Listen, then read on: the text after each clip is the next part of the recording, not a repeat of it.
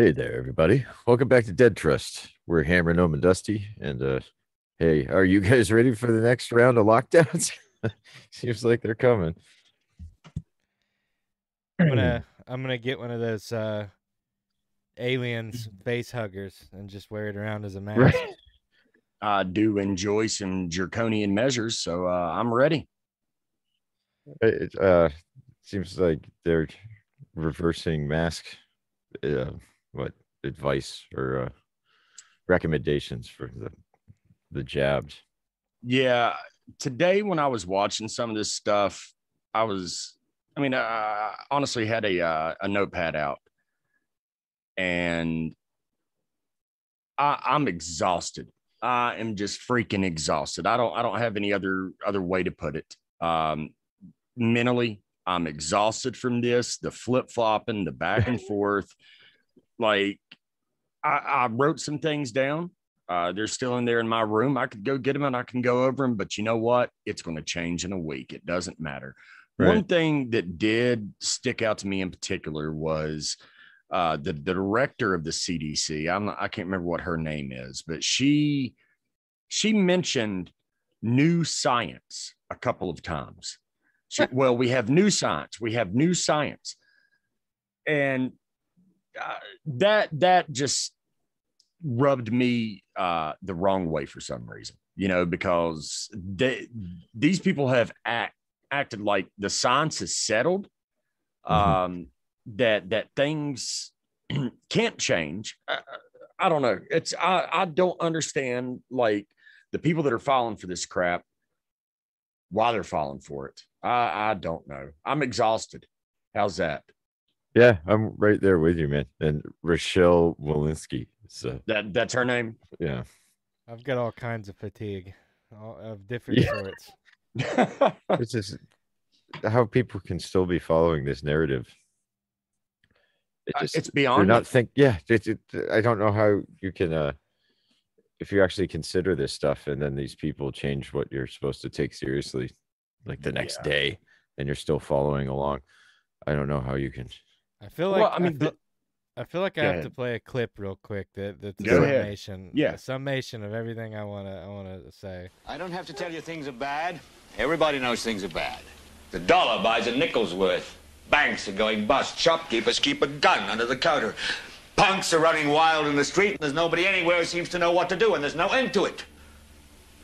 We know the air is unfit to breathe and our food is unfit to eat. We sit watching our T Vs while some local newscaster tells us that today we had fifteen homicides and sixty-three violent crimes, as if that's the way it's supposed to be. We know things are bad, worse than bad. They're crazy. It's like everything everywhere is going crazy, so we don't go out anymore.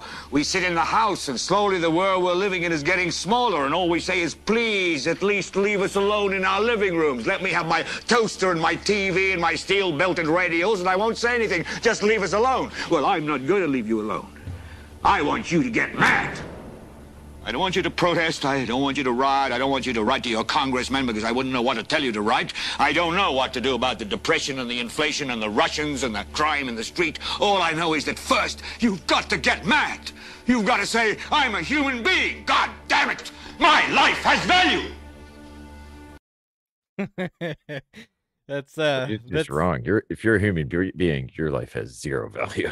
uh, I, I I love the the network, man. I mean, that's yeah. uh, that's very, very special. So well, that was made in the seventies, right?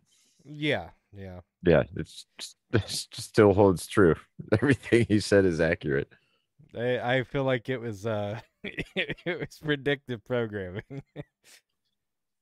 or, uh, yeah, something along those lines. Uh, another good movie I like clips from is uh, Soylent Green. I know it wasn't a box office hit, but uh, oh boy, there's a lot of shit from Soylent Green that's good too. Charlton Heston, uh, Omega Man. You guys ever seen that one? Getting chased around by a car full of mutants, just people in, in robes with white face paint. What, there was what, there was um. movie well there was two movies.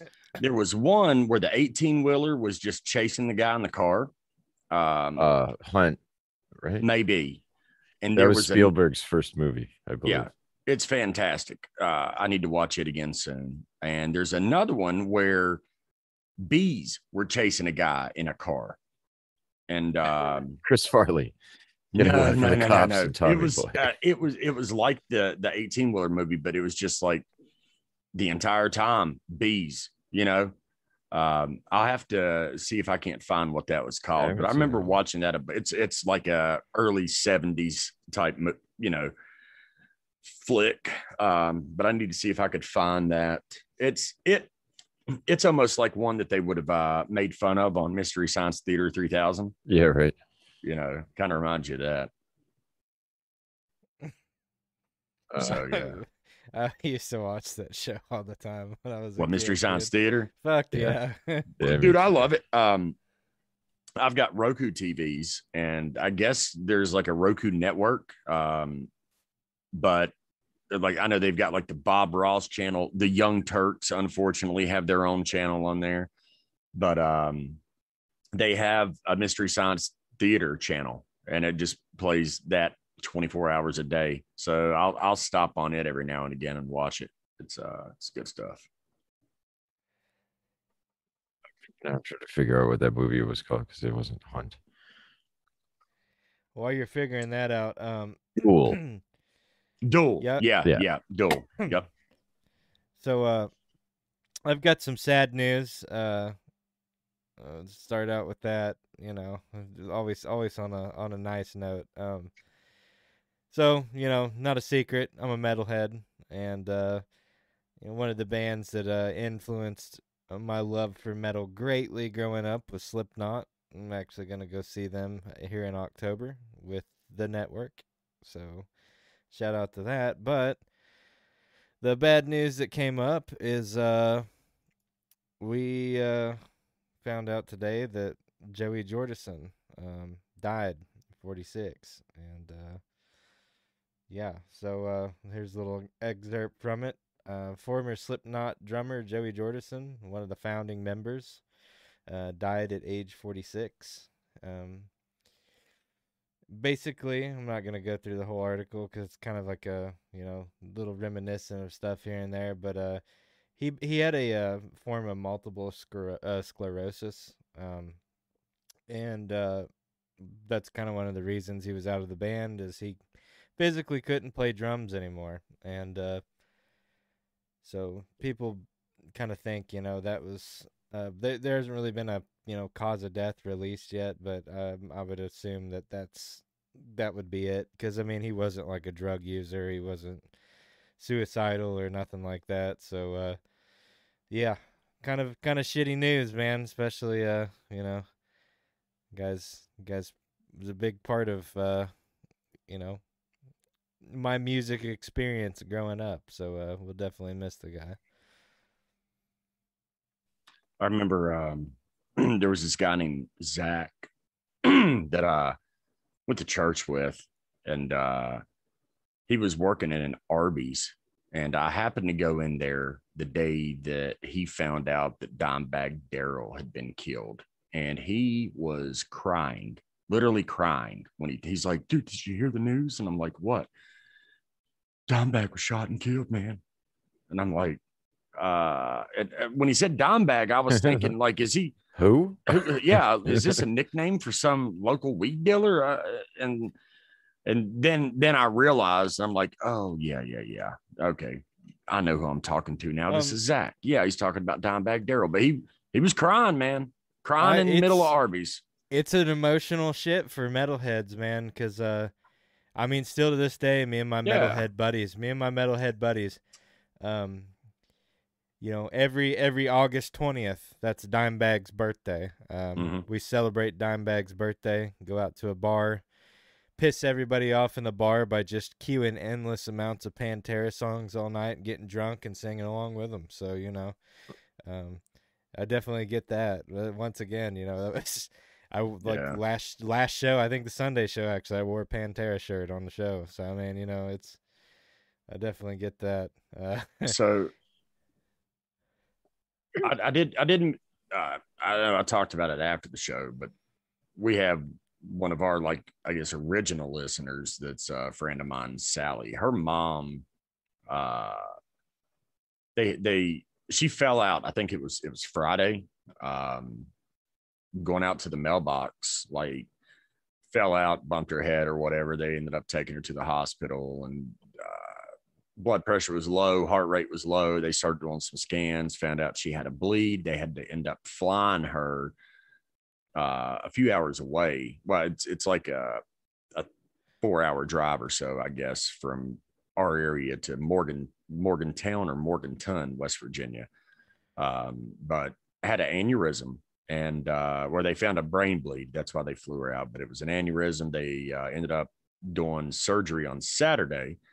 Um, everything's going good. She messaged me today, kind of giving me an update on stuff. Uh, uh, She'll probably be in the hospital for three to four weeks. Um, but I thought it was interesting how they, like, when she said that she was going to have surgery, I assumed it would be like cutting her skull open. Um, but they were able to go in through a vein and yeah. up into her brain and uh, take care of it that way. But apparently the doctor said that she's like recovering faster or quicker than they've saw most people. Um, and they didn't expect her to be in the position that she is today.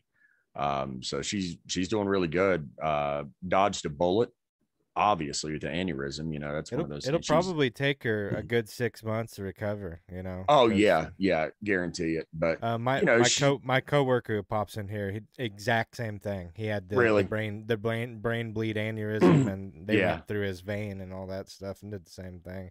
Yeah. Took him quite a while before he was able to get back to work or do anything normal. So right, yeah. So they, I mean, uh, she said that she she's taken it serious and saw this as a wake up call. So I think when it comes to her health, that she's not going to, you know, fool around or mess around with it or anything like that when she comes out of the hospital. So that's a good thing, but I just thought I'd, I'd kind of mention that because uh, I'm surprised she didn't have some like precursor symbols to. Or, or well, you know, Sa Sally had actually told me like earlier that week. Um, she she was like, "Yeah, Mom hadn't felt good, and she's been in the bed for a couple of days, and didn't really know why." You know, uh, I mean, I asked if it was like a cold type thing. She's like, "I don't know. She just don't feel good," but that was unusual for her, I guess, to be in the bed like that. You know, she's normally up and active and doing stuff. I mean, she's sixty-three, I think. But uh, it seemed like my coworker was telling me when uh when it happened to him, um, mm-hmm. it started out with him kind of losing peripheral vision, like he started like having like glaucoma symptoms. Yeah, and then he was getting a lot of like nausea and just throwing up constantly, and just splitting headaches, and then. He said he phys it, it physically looked like there was rain in front of his eyes, like all like really? He would just get random points in time where it looked like it was just raining, like like drips of water were just running down in front of his eyes and stuff. And then all of a sudden he's waking up in a hospital um, with with a fucking aneurysm. So it, wow, it, yeah, I'd ask her, you know, about the. I hadn't talked to her mom, obviously, but I, I'd ask about the helicopter ride or whatever. You know, I was like, airplanes I'm fine with, helicopters, uh, they made me a little bit nervous, you know. And she, I was like, how'd she handle that? And she said that, uh, she had told her that she didn't even remember or have any idea that she was on a helicopter or anything on the way mm. up there. So. Yeah, I mean, so, there's yeah. there's a whole lot of short circuiting that goes on uh, in your head yeah. when, when that shit goes down. Um, yeah, I think I I think the the main thing they're worried about now is uh, strokes. You know, I mean, there there yeah. can still be some complications that come from it, and they're just uh, kind of keeping her up there for that long to uh, you know, just kind of have that eagle eye on her, and you know, just in case something does happen, then they'll be right there. That's the thing here, man, like rural West Virginia, police and ambulance. Like it's one of those things that that's one of the main reasons so many people up here are armed. I mean, Democrat, Republican, it doesn't matter. A lot of times you have to take, I mean, you don't have to take the law into your own hands, but it's not like the city where the response time is going to be, you know, four to six minutes. Or eight um, to fifteen. Or yeah, yeah. twenty to I mean, never. yeah, yeah. It's uh, if if I were to call nine one one right now and say somebody's breaking into my house, uh, yeah, I would good be luck. lucky if if they would get here in twenty to twenty-five minutes. So yeah, you have to uh, you have to be armed. A Young City's in the chat right now. Yeah. I watched your latest video, bro. Up. You just straight clowned on us, guys. Oh man, dude. He, I mean, yeah. Like, like we talked about the last show with, uh, with him, man. Like, he is, uh, as far as First Amendment auditors go, he he's pretty, uh, pretty chill, and he'll just show up. Now, he may make a, a few personal comments to the camera, or to the to his live feed and stuff like that, but he's not like automatically getting in the cop's face. I think he's the type that he, from what I've saw, he shows basically the same respect that that they show him. So when they come up and and start giving him uh, grief or anything like that, man, he he just lays it out on him. That's when that's when they so, start getting the D's nuts and everything else. Hey, man, he, he told he, that he, one he, cop that he was leaving his wife's house and or his, or his he was asking about his wife and stuff. I'm like, God, you know those cops were just bawling inside. I'd have been. Hey, he keeps them straight with littering too. I watched one of his videos, yeah. and it's that crazy, that fucking bitch just they're they're raiding someone's house, and she's just throwing her fucking rubber gloves in the yard and stuff. And he's like, "Hey, you gonna pick those up? like, yeah, like, you better be picking them up." One of his earlier videos, he had, uh, I, I don't know, there, I mean, there, it was a good-looking girl that that was at like an apartment complex or something, and. uh There was a cop that showed up and they they went inside. I don't know what was going on in there, if they were dating or what the deal was, but he he was kind of filming that. And uh, yeah, but that was one of his uh, older videos, I guess, that I, I came across and watched. But yeah, man, he's uh, he's one. If he comes on live, I'll uh, I get alerts for him. I'll, I'll normally watch his stuff. Um. But yeah, he's doing a good job, especially for being a fairly new auditor out there on the scene. Uh, and I have to say, good on you for fighting that stupid ass fucking air freshener ticket. Like, fuck that, dude. That's, yeah, that's what, that's just hanging off a mirror.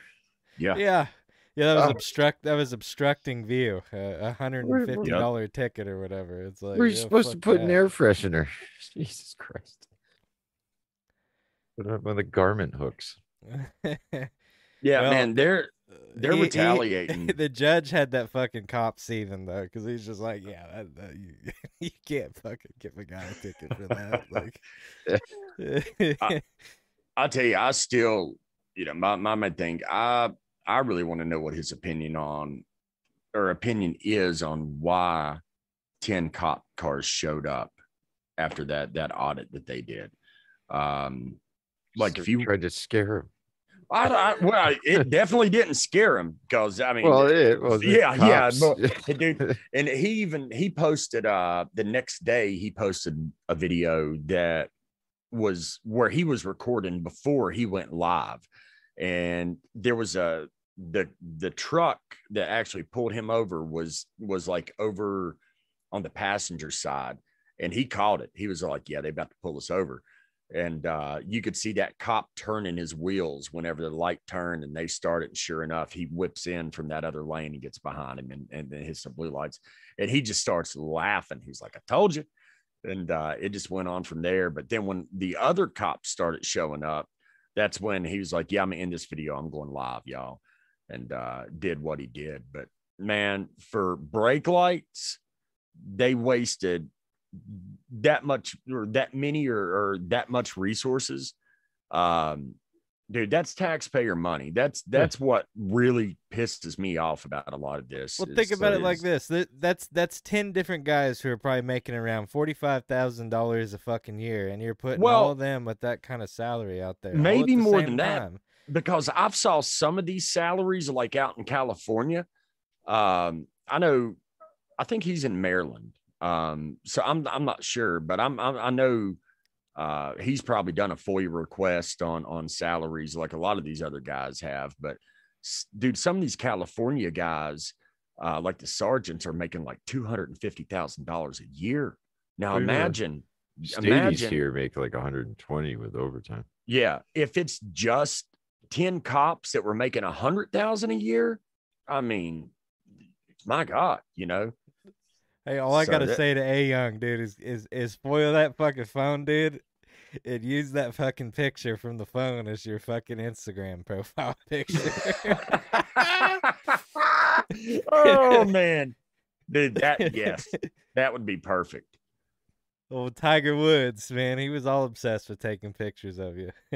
Yeah, and I mean, and he's right to say, yeah, I'm a FOIA request that phone, you know. And it, dude, that other cop that that initially came up to his window in that video ticked me off too, because he was all like, "I can't hear you, I can't hear you," because his window was up.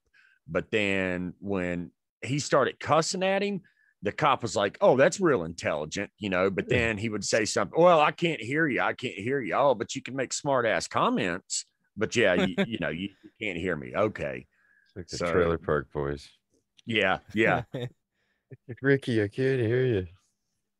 So, "Look, Julia, the vacuum cleaner's my cock." "Sir, I'm gonna need uh, you to step away ten feet from the vehicle and extinguish your cig cig a cigarette." "Fuck off, Jacob." But yeah, man, uh, he's ready to come on the show. I'm ready to, to you know, talk about this stuff, man. Those uh, cops, Lord, like I said, I got pulled over, brake light situation too. I talked about that, man. It's just, uh, I don't know if a dash cam helped me out or not, but you know, I ride with the dash cam now, so I suggest anybody uh get one. You know, are you like are you cops... are you be, are you becoming Russian, bro? You got a yeah, dash that's cam? What I was well, no, thinking. And that's the thing. I've I've even made jokes about that. Like the craziest stuff happens, but it just, on the dash cams, but it just seems like it's the Russian dash cams. Oh, it's just because uh, they're videotaping everything. Yeah, I'm just waiting, waiting on a guy in a tracksuit or two guys in tracksuits to just start beating the hell out of each other at an intersection or something. Know. You know, and, oh, no. and have you've that. never seen that you've never seen the Russian road rage videos, have you? Yeah. No, there's yeah, a lot I of have. that. Where yeah. they just they just pull over, the guy gets pissed and just steps out of the car and shoots the fucking grill of the car and gets back in.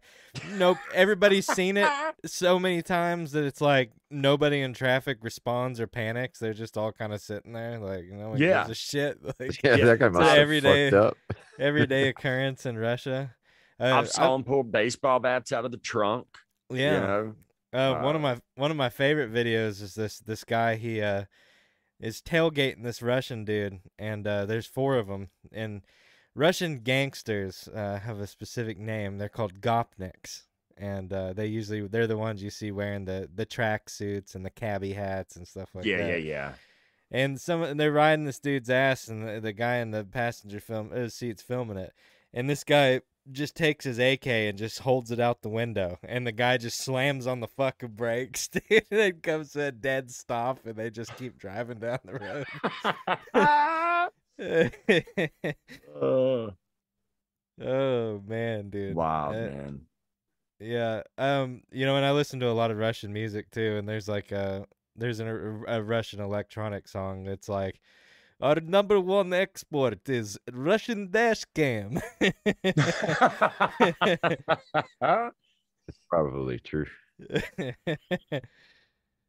Oh, shit, man. But yeah, it would be pretty cool to get A Young's take on some of the shit he does because, uh, you know, I've, I've watched a pretty big deal of his catalog so far and enjoyed it thoroughly, so.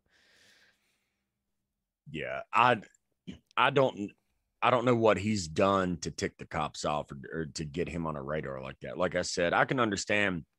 Like I talked about that one dude, Johnny Five-O, you know, and he, he pushes cops. You know, I mean, he he, and instigates things, and I yeah, can that, understand that calling that calling the station shit like yeah. ten thousand people and stuff. That's yep. just a waste of resources. Exactly. And I think that's but, one of the points A Young makes too in a lot of his shit is that they, mm-hmm. they are just wasting resources on people yeah. who ain't doing shit. Like uh, you know, let, mm-hmm. let's go let's go catch real criminals, not fucking, you know, two dudes with a brake light out. Like yeah. come yeah. on, man. Like well, and and another thing that he does, like.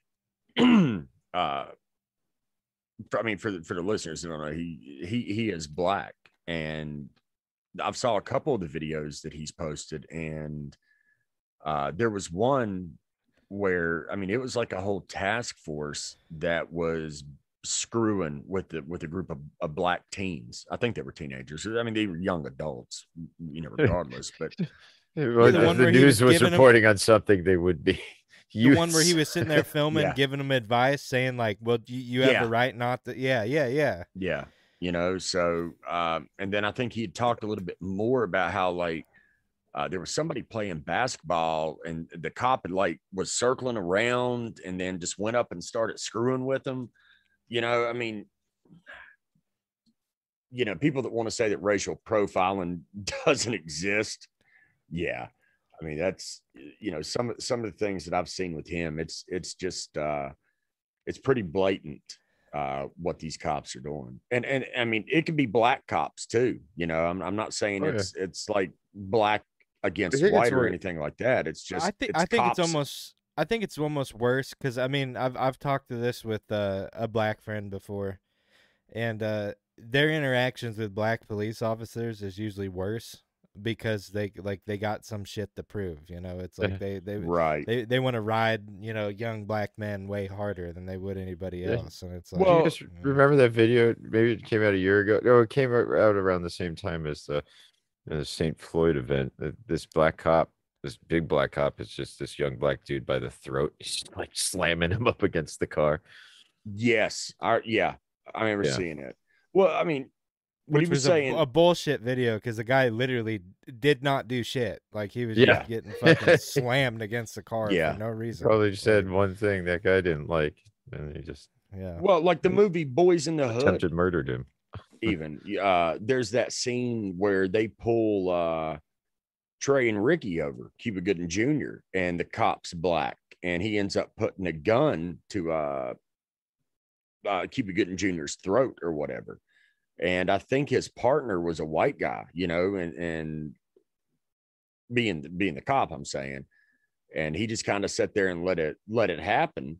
But, uh, you know, I mean, that just goes back to what you were saying about these guys act like they have something to prove. And, you know, they're, they're, they're harder on, on, and I, I don't see a lot of videos where cops are messing with black females. You know, it's, it's the, the younger crowd, black males, uh, you know, thirty-five and, and younger, I would say that um, that's mostly what I see them messing with. But I guess it just goes back to they're stereotyped, you know, and what are you going to do? You know, I, I don't I mean, know how to fix that.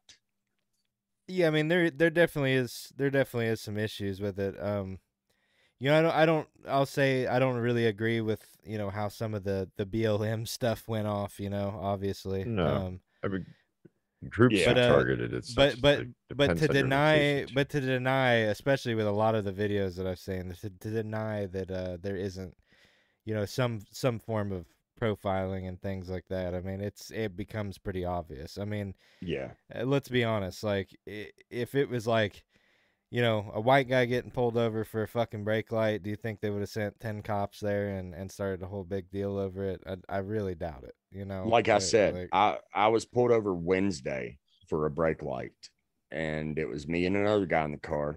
We're both white, and the traffic stop took no longer than two and a half minutes, three minutes max, maybe. Um, I told him I, I had a firearm on me. He didn't ask to see it, nothing. He just said, if if I don't see yours, you won't see mine. I said, fair enough. He took my I D, uh, took the passenger's I D, went back, ran him, came back, handed me everything, said, have a nice day. And that was it. Didn't write me a fix-it ticket or anything like that. it let me go. Now, if I was black, would that have happened? Eh, I, I don't think so. Uh, I think that traffic stop would have lasted a little bit longer, you know. Um, but I did say, too, that's why I brought up the point of the dash cam. He did bend down and look at that dash cam. And I wonder, does that play a part in the attitude that they they give me? I, I, I don't know if it does or not. I can uh, I can only uh, guess on, on what they're thinking. But, you know, that's one thing with cell phones and dash cams. Hopefully uh, cops know that those things are, are slowly but surely uh, keeping them more and more accountable, you know. Well, and then some the cops issue, just don't care. The issue I have with some of it too, though, is like, you know, I think, um, you know, like a lot of times the police talk about the body cam um, being for their protection and and your protection, which I agree yeah. with. Um, mm-hmm. But it's like, you know, if you pull out your phone and start filming a situation, even if you're being nice and polite and compliant, they automatically see that as antagonistic. Like you're one of those sovereign, yes. sovereign citizen types that uh, just want to make a fuss. And it's like, no, this is so un- so both of us are accountable. If I'm doing some st- stupid shit, saying some mm-hmm. stupid shit, if you're acting crazy, like we, we got it on video, we got it on fucking audio. Like it's right here, you know? You, um, the problem I have with the da- or the, the body cams is police have access to them. They they are in. I think that it it like the cams, the data should not go to the police department to where a chief or sergeants or well, anybody has edited. access to them to be edited. Exactly. I think that it should go to an off-site place um, where there's one hundred percent accountability, you know, to where uh, citizens have access to it. Uh, I mean, you know, that would end up costing a, a lot more money, I'm sure, to to have that done. But still, uh, I I just think that there's a I personally have a really big problem with the police themselves uh, having any type of access to that body cam footage, uh, not just edit it, but accidentally being deleted or, oh, there was an issue somewhere and we, we can't retrieve the file. You know, so which which literally legitimately has come up. You know, they, yes. well, uh, for, somehow the, the body cam got switched off during this, and uh, we we don't we don't have any footage of it. It's like bullshit. Yeah, it's dude. Common occurrence. Yeah. Mm-hmm. Uh, I think we should go for it, go for you know a deeper source and get rid of all the commies that are in our judicial, executive, and legis- legislative branches. All them, uh, all them George Soros specials. No. Yeah, right. yeah, Just yeah. Appointed uh, D As. Or no, they are they elected? I don't know, but no. Uh, uh, yes, district attorneys are elected. Yeah. Um, right. Judges, judges their, are elected, uh... but yeah, but then like uh, A D As, I think assistant district attorneys and the underlings. I think that they may be hired. I, so, because in Gaston County, I know the uh, the district attorney there, his name is Locke Bell.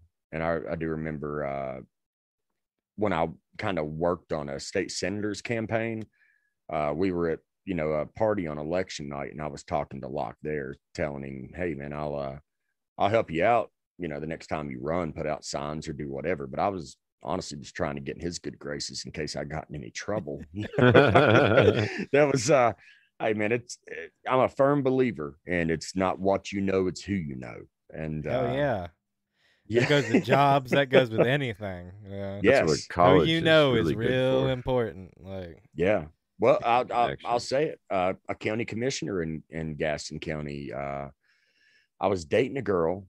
And she was having problems, uh, child custody issues. Like the, the kid's dad was a drug addict, and it was a bad situation. And the grandma, his mom, was like, he didn't care. The dad didn't care about seeing the kids, but the grandma was pushing it, pushing it, pushing it, calling Child Protective Services on her all the time.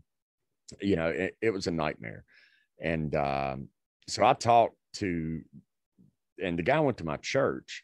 It was a Sunday when I talked to him, and I said, listen, this is what's going on. He said, okay, email me, email me and, and just put what you told me in the email, and I'll send it up the chain. Now, in Gaston County, the um, the county commissioners control the Department of Social Services budget.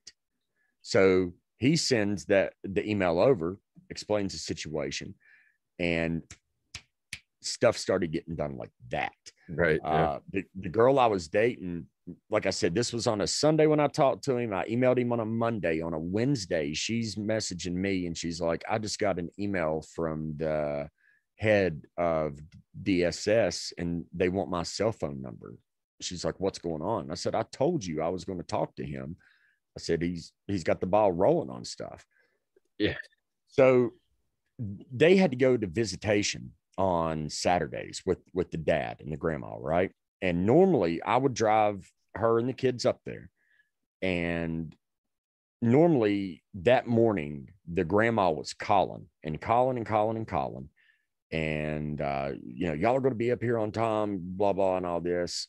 There was no calls. Even when she got to my house and we were loading up my truck, she was all like, you know, she hadn't called me yet. We get up there and the girl was having to beat on the door. Finally, she opens the door. The grandma opens the door up in a uh, bathrobe, and she, I could hear her because I, I didn't go up on the porch or anything, but I could hear her say, I didn't think y'all were coming today. And when, when she got back in the truck, I was like, what was that about? She's like, I don't know. That was odd, you know? But we ended up dropping the kids off anyway that day. And uh, later, we found out that, like I said, we were in Gaston County. They lived in the county above us, which was Lincoln County. So because that email was sent to the head of D S S, Gaston County linked up with the Lincoln County D S S and went and drug tested everybody in that house that Friday night. And uh, that's why they didn't think that they were coming. So, and this was all just because I knew somebody. I'd been going to church with him forever. Hey, man, can you do this favor? Yeah, yeah, I'll uh, just send me the email and I'll I'll get it done. And I'm talking, this is, you know, one of those situations to where uh, they went above and beyond, like, especially with them linking up with another D S S from another county. That's unheard of. So it was crazy that things like that can get done just on who you know. So network, that's my big, uh, big thing is network with people out there. You never know who can benefit you or who you can benefit, you know? So that's my piece of advice for today. That's a good one. nothing, nothing, nothing shows how manipulated the system is more than when somebody does you a favor. Yes. From the inside. It's like, oh, that's how easy it could be. Like, shit just happens. Yeah. What the fuck? Oh, it's totally broken then. Yeah, it's broken. And I and, and, and, and I'll, I'll I will say I'll use that example. It's as, all about I mean, money. Yeah. Yeah, exactly. And and that's the only reason that they did that uh, for that county commissioner is because what what if the head of the D S S would have told him no? Well, he could quite simply vote to uh knock down their budget the next year, you know? Yeah. So they're going to jump through hoops for anything that he asked. I didn't have to give him anything in return. Um, I did help him out a little bit on, on uh, election day by uh, campaigning a little bit for him, but uh, like I was never on his campaign team or anything like that. So I mean, it's just, we knew each other for a long time. Um, but yeah, I mean, it's, it's, It's just about who you know. And, and I mean, that goes to show that there is cronyism. Cronyism's at work yeah. uh, and local small small town politics. No. Yeah. oh, One day I'm going to come for you. Oh, for trust me. Trust me. I know all about it working for a fucking well, small city um, government. Definitely.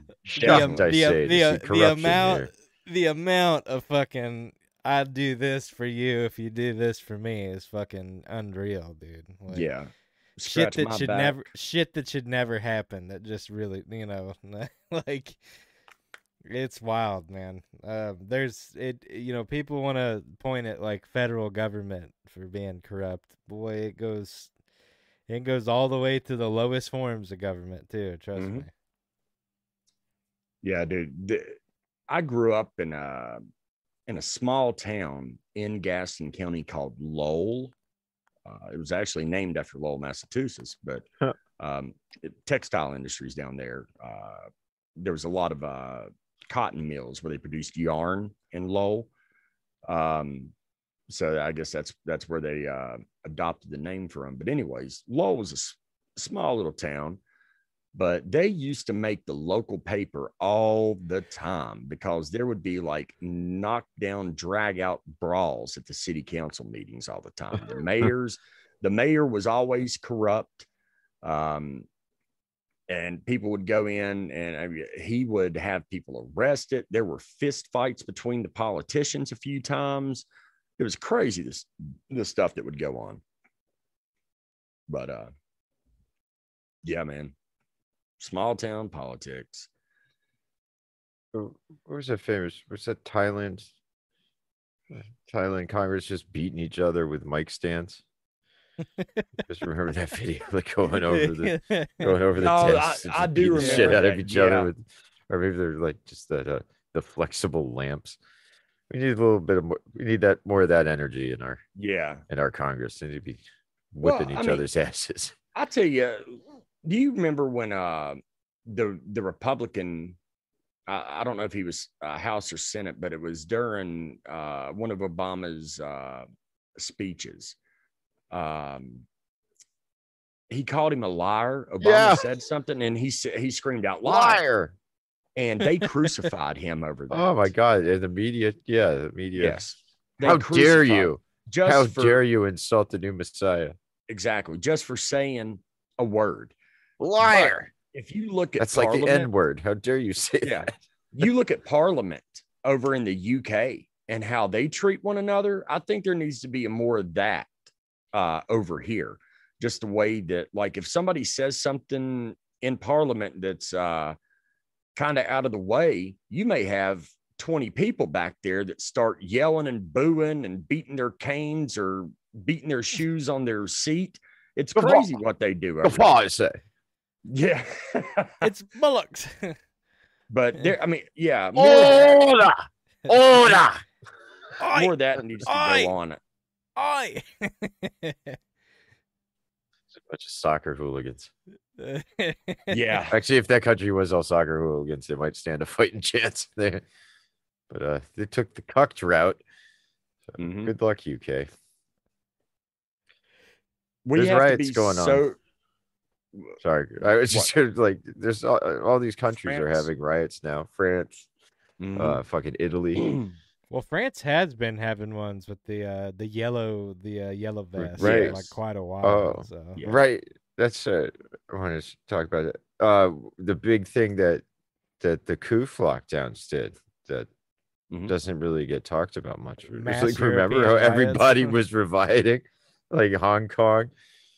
People were rioting against the establishment all over the planet, and that that chilled that right the fuck out. And I remember that story I read where uh, the C C P had totally infiltrated the, the Hong Kong political system.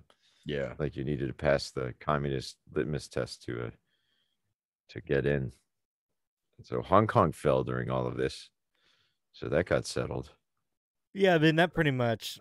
That pretty much, uh, they they came up on their time though, you know, because because Hong Kong was a British colony, and uh, mm-hmm. they were, I guess, the deal was like a hundred years of sovereignty or whatever, and then uh, once that's up, China pretty much scooped them right up. they they didn't they didn't hesitate. So yeah, Hong also, Hong Kongers also Hong Taiwan, Kongers are good are good people. They, that must be really troublesome for them. Also, Taiwan is a uh, isn't a country. That's a lie. Yeah, don't you say different, or uh, you know, your yeah, Disney saw, movie um, will get canceled. Oh man, there's a comedian Ryan Ryan Long. Uh, oh Ryan. Yeah, Ryan. Yeah, yeah, yeah. yeah. Ryan he, Long. So he does a lot of like uh, politically incorrect uh, shorts that are on YouTube, and the one he did the other day was how he he's a uh a video editor for um more or less like China, or for uh, a company that uh oh God, I can't remember how he phrased it, but he was talking about how like they they changed the flags on the uh the the new Top Gun. Uh for, yeah, they they took out like Red all Dawn. The homeless. Yeah. Yeah, yeah, they changed them all. Uh, but then yeah, they took out all the homosexual kisses. And, I mean, it's it's dude, his stuff is so funny, just making fun of like the, the woke culture. Yeah. Well, I mean, like look at look at the virtue signaling of the left, and then look at Chinese movies. Okay, so like, you know, the the le like the leftist people sit there, you know, and talk about how they support black people and B L M and all this shit. But then they'll cuck and shill for China. Well, look mm-hmm. at Chinese movies. They literally remove black people from their movies, okay? Like, they yeah. edit black people out of their fucking movies, all right? Like, that's ridiculous. And, yeah. and it, but, but goddamn, let's not offend China. They're the, the, the saviors of the universe, the beautiful C C P, the fucking, you know, I mean, it's insane. Like, you know, like all the, like, John Cena, um... Yeah, you know, they were just ridiculous. Like, you you talk about a country that exists, Taiwan, and uh, and then you got to go and apologize so your movies are able to be in China and in and Chinese. Like the, apologize in Chinese, and then yeah. like the and, and then like the um, well, Mandarin specifically, because uh, China hates Cantonese too, by the way. So they they want to they want to make everybody who speaks Cantonese just, uh, speak Mandarin. Um, that's another big thing. Um, and Hong Kong Mandarin too is uh is is is looked down upon, of course. Um, but um, uh, you know, and then you got like the World Health Organization when that uh, Taiwanese girl was doing that interview with the guy, and oh yeah, you know, sorry, I didn't hear that question. Moving on. yeah, yeah, moving on, and then he just hangs up on her. It's like, holy shit, man! Like, it's obvious these people are C C P shills. Like, it's it's. just beyond fucking obvious. Like, yeah, and like I said, they do they do heinous shit. They treat their workers like shit. They they are genociding an entire group of people right now. They uh they they treat black people over there like shit. Like, you know, you want to talk about a, a culture that has a rate a problem a problem a serious problem with racism, look no further than the Chinese Communist Party. um Because it's it's certainly prevalent there, to the point where they even edit them out of movies. So, mm-hmm. But no, hey, no, they're the, they're, you know what, breakfast? You wait now. I wanna kiss you all over. every every time I drive by, there's a, a local Chinese buffet down here, and uh. I have to say it, man. Hey, you know what, breakfast? That's... Oh, that's so funny. But yeah, I don't, I so, don't yeah. know, man. I what are you boys gonna do about the the mask mandates? Y'all wanna ignore it? Real what? What? I mean, I I kind of curtailed my behavior to uh, just avoid places over last year, but I'm gonna get. Well, I'm going to double down and go extra obnoxious with it. If they start mandating masks, I'm just going to go in everywhere, even if they don't have a reason for it. The only time I've worn one is because, you know, I do have health issues and I have to go to specialist doctors all the time. And right. they, they, I mean, they will not let you into those appointments. Mm-hmm. And I cannot get my blood work and my medicine if I do not fucking go into those places. So, yeah, I, same with stuck, me. Stuck cucking at that point. But, uh, yep. There's anywhere been... else? I was going to say anywhere else, though. Like, I, I remember most of the time when I went to Walmart, the, the biggest thing is, uh, uh, you know, they'll be like, I'll, I'll start walking in and be like, uh, sir, do you need a mask? And I'll be like, nope. And just yeah. keep going. Like, fuck yeah. them, dude. I... Well, Walmart ended their mask, mask mm-hmm. uh, requirement early on because somebody got killed over it pretty... Uh, like early into the whole lockdown thing, and they re repealed it nationally shortly after that. But go ahead, Walmart. I want to say live on air, Corey's a piece of shit. There you go. I thought it was pretty funny, buddy. Yeah. Well, that's that was a zinger. Gay but. And disabled is.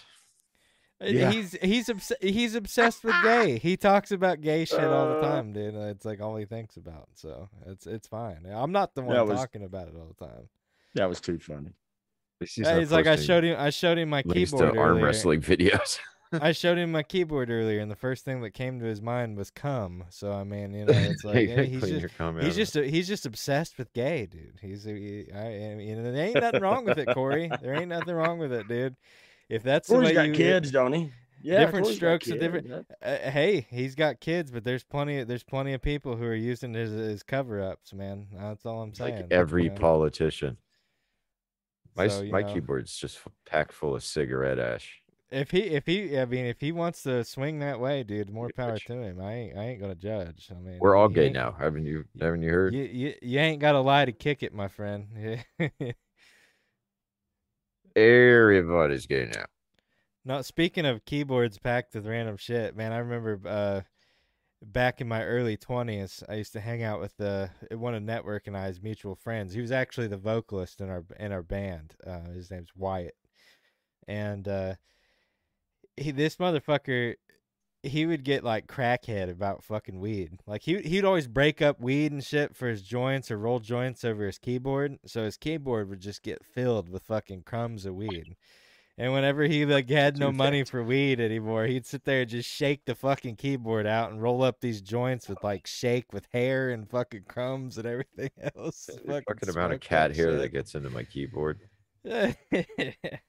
Jesus, I'm not touching the weed that. in there. That's that's lost weed. You write that weed off. The length some people go to. I'm telling you, dude, I there've been many times it, it was a mix of cigarette ash and weed and fucking hair and crumbs, and it's just like I and I you want to hit this, man? Fuck no. Like I ain't, I ain't smoking that shit.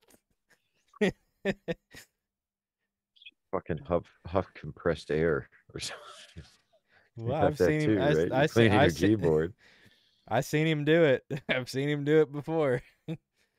I remember uh, back when we were, I dude, we were probably it was probably before we were eighteen. I probably was sixteen or seventeen. We used to go to the local venue all the time, and that's where I met all these people. That's where I met Network and everything, because I live like forty minutes away from all of them, and. uh I didn't have a lot of friends at the school I went to. I was friends with all the people from the high school forty fucking minutes away because we were all into the metal scene and we all played in bands and just, you know, three or four times a week would go to this venue and hang out and fucking listen to music or play music or do whatever. And, um, God damn, I remember one day he just, I, he just starts coming out of a fucking car, like, wobbling all over the place. I'm like, what the fuck, dude? And he's just like, oh, yeah, man, I just hit some fucking air duster, dude, and everything's going wop, wop, wop, wop. I'm like, fucking idiot. Whoa. that, that wow, shit. I made a joke. You, so you actually did that. yeah, yeah, yeah. Oh, man, that kid would just do all kinds of stupid shit, dude. I look back on it and I'm just like, you know, I used to think that guy was cool. What the fuck?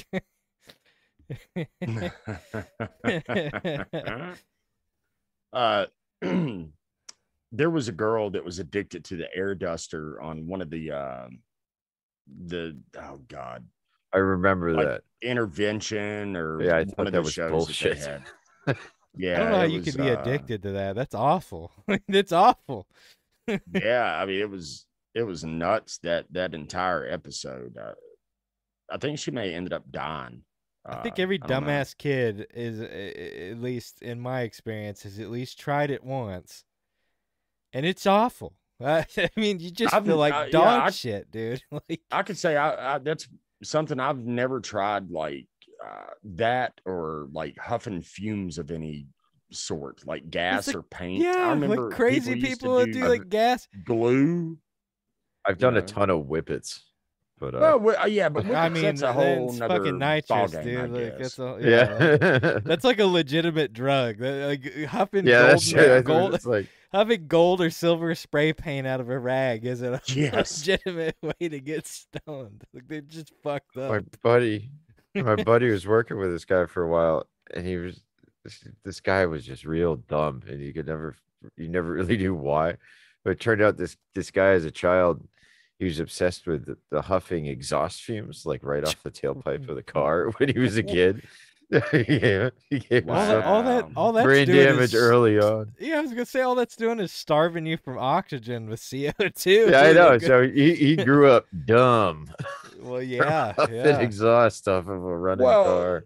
I gotta say he was probably um, dumb before he did it. I mean, you you can't. Well, I, ever, I don't see could, a smart person doing that. I was gonna say you can't be too intelligent and start huffing car fumes. Like, have you ever you guys ever watched the uh, the Wild and Wonderful Whites? Uh, no. no. Really? Okay, y'all definitely need to watch the Wild and Wonderful Whites of West Virginia. Um, oh no, yeah, I have. Now that you say yes, that, yeah, with, yeah, with I have. Jesco, yeah, yeah, yeah, like Johnny yeah. Dick, Dick House Productions is the one yeah. who did the documentary. Yeah, Jesco White.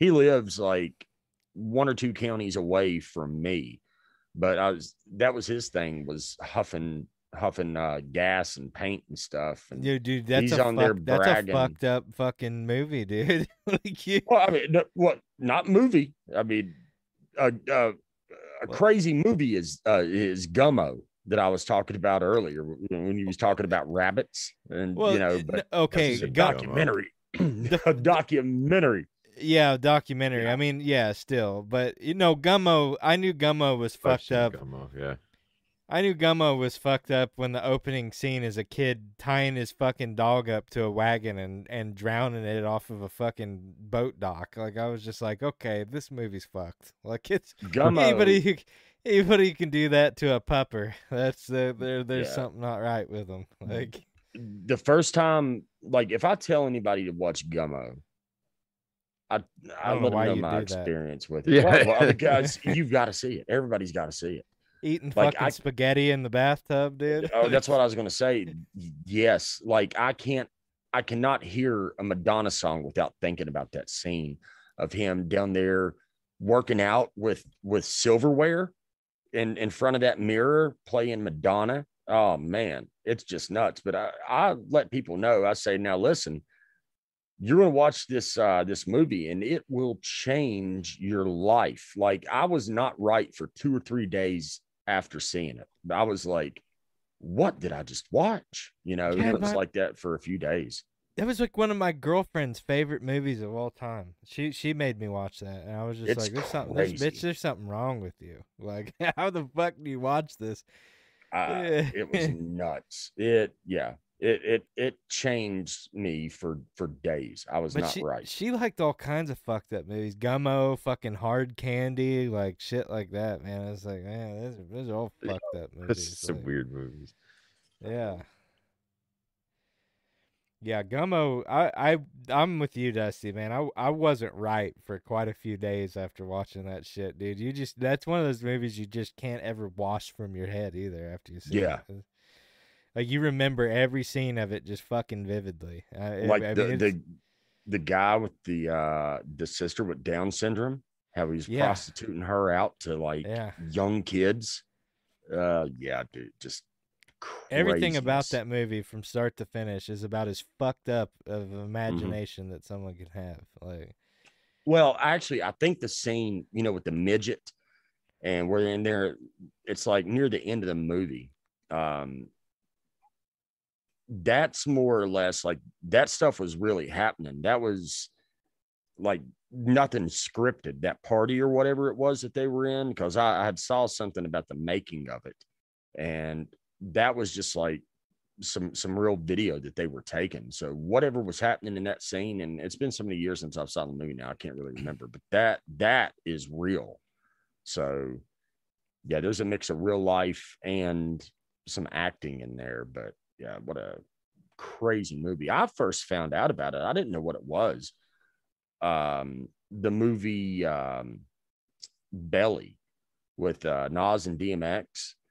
There, there's a scene where they're playing scenes from Gummo. It's the rabbit scene. And I'm like, what is this? And we finally figured out what it was. And uh, that's that's how I, I came across the movie, was from watching the movie Belly. So, but yeah, it was uh, insightful. How's that?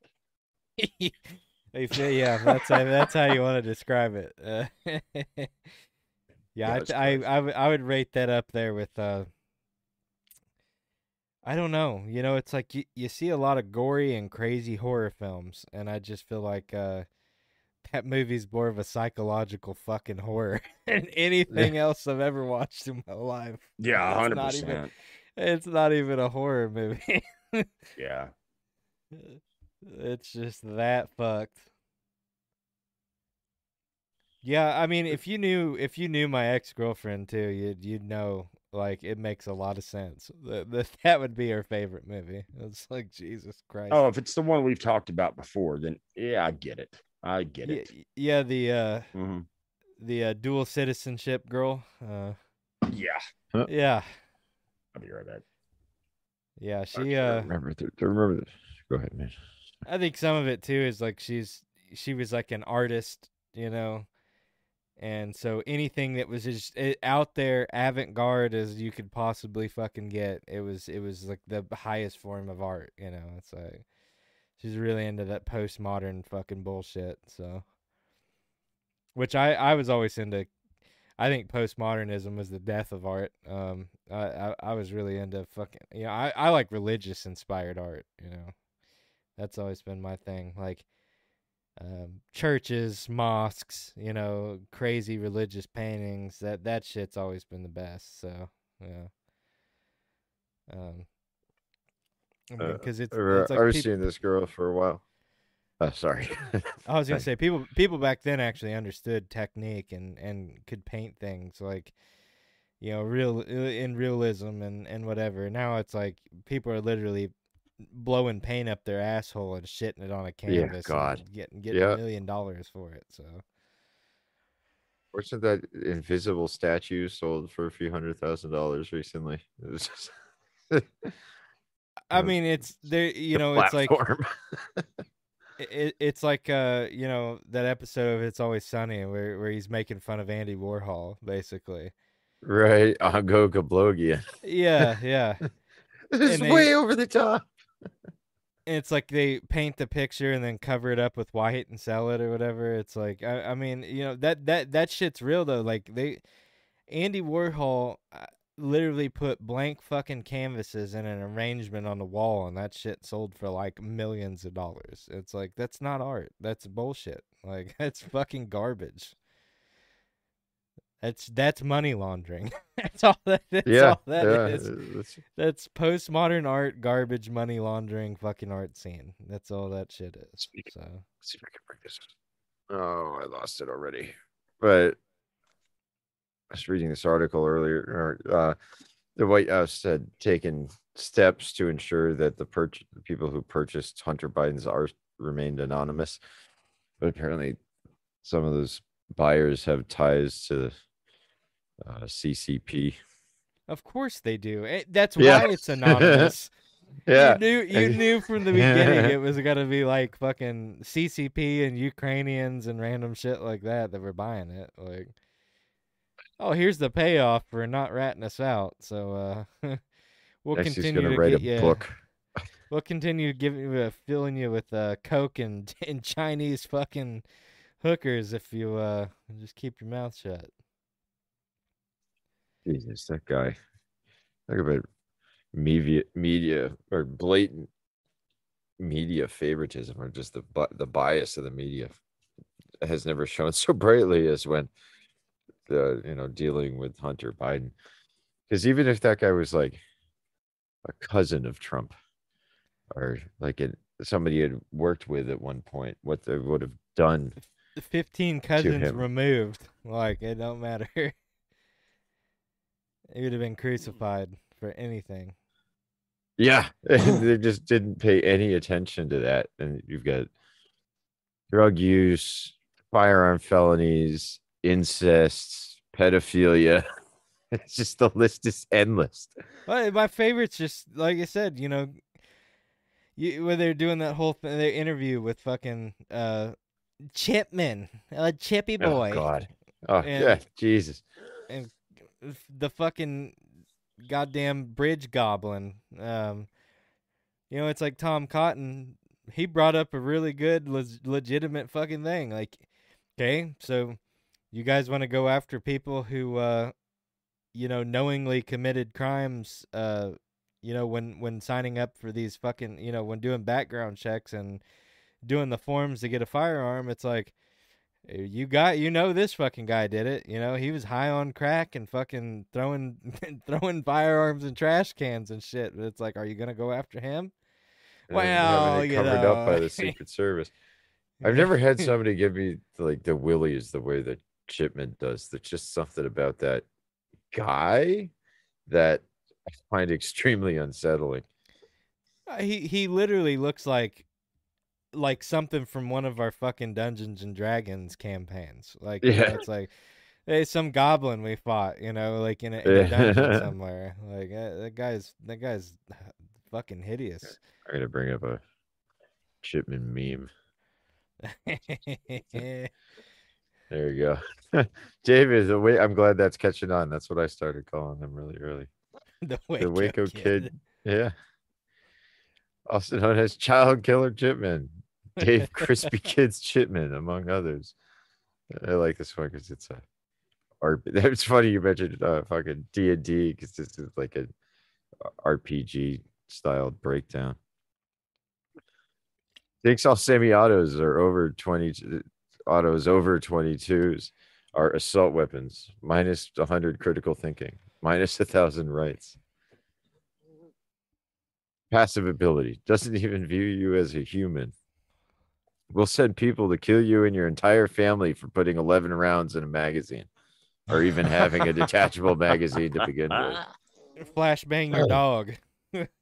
We're going Looper style when everybody just had the fucking shotguns and uh and revolvers, but even those shotguns were tube fed. They were pump action, scatter guns. Fuck, fucking you can, stupid. You you you can make competition skeet shooting shotguns more than ten rounds with a big ass long tube magazine. So is that illegal yeah. now too? Is is, comp, is sports skeet shooting illegal now? Is is, is that an assault detachable? Shotgun? maybe maybe those clay pigeons are wearing Kevlar.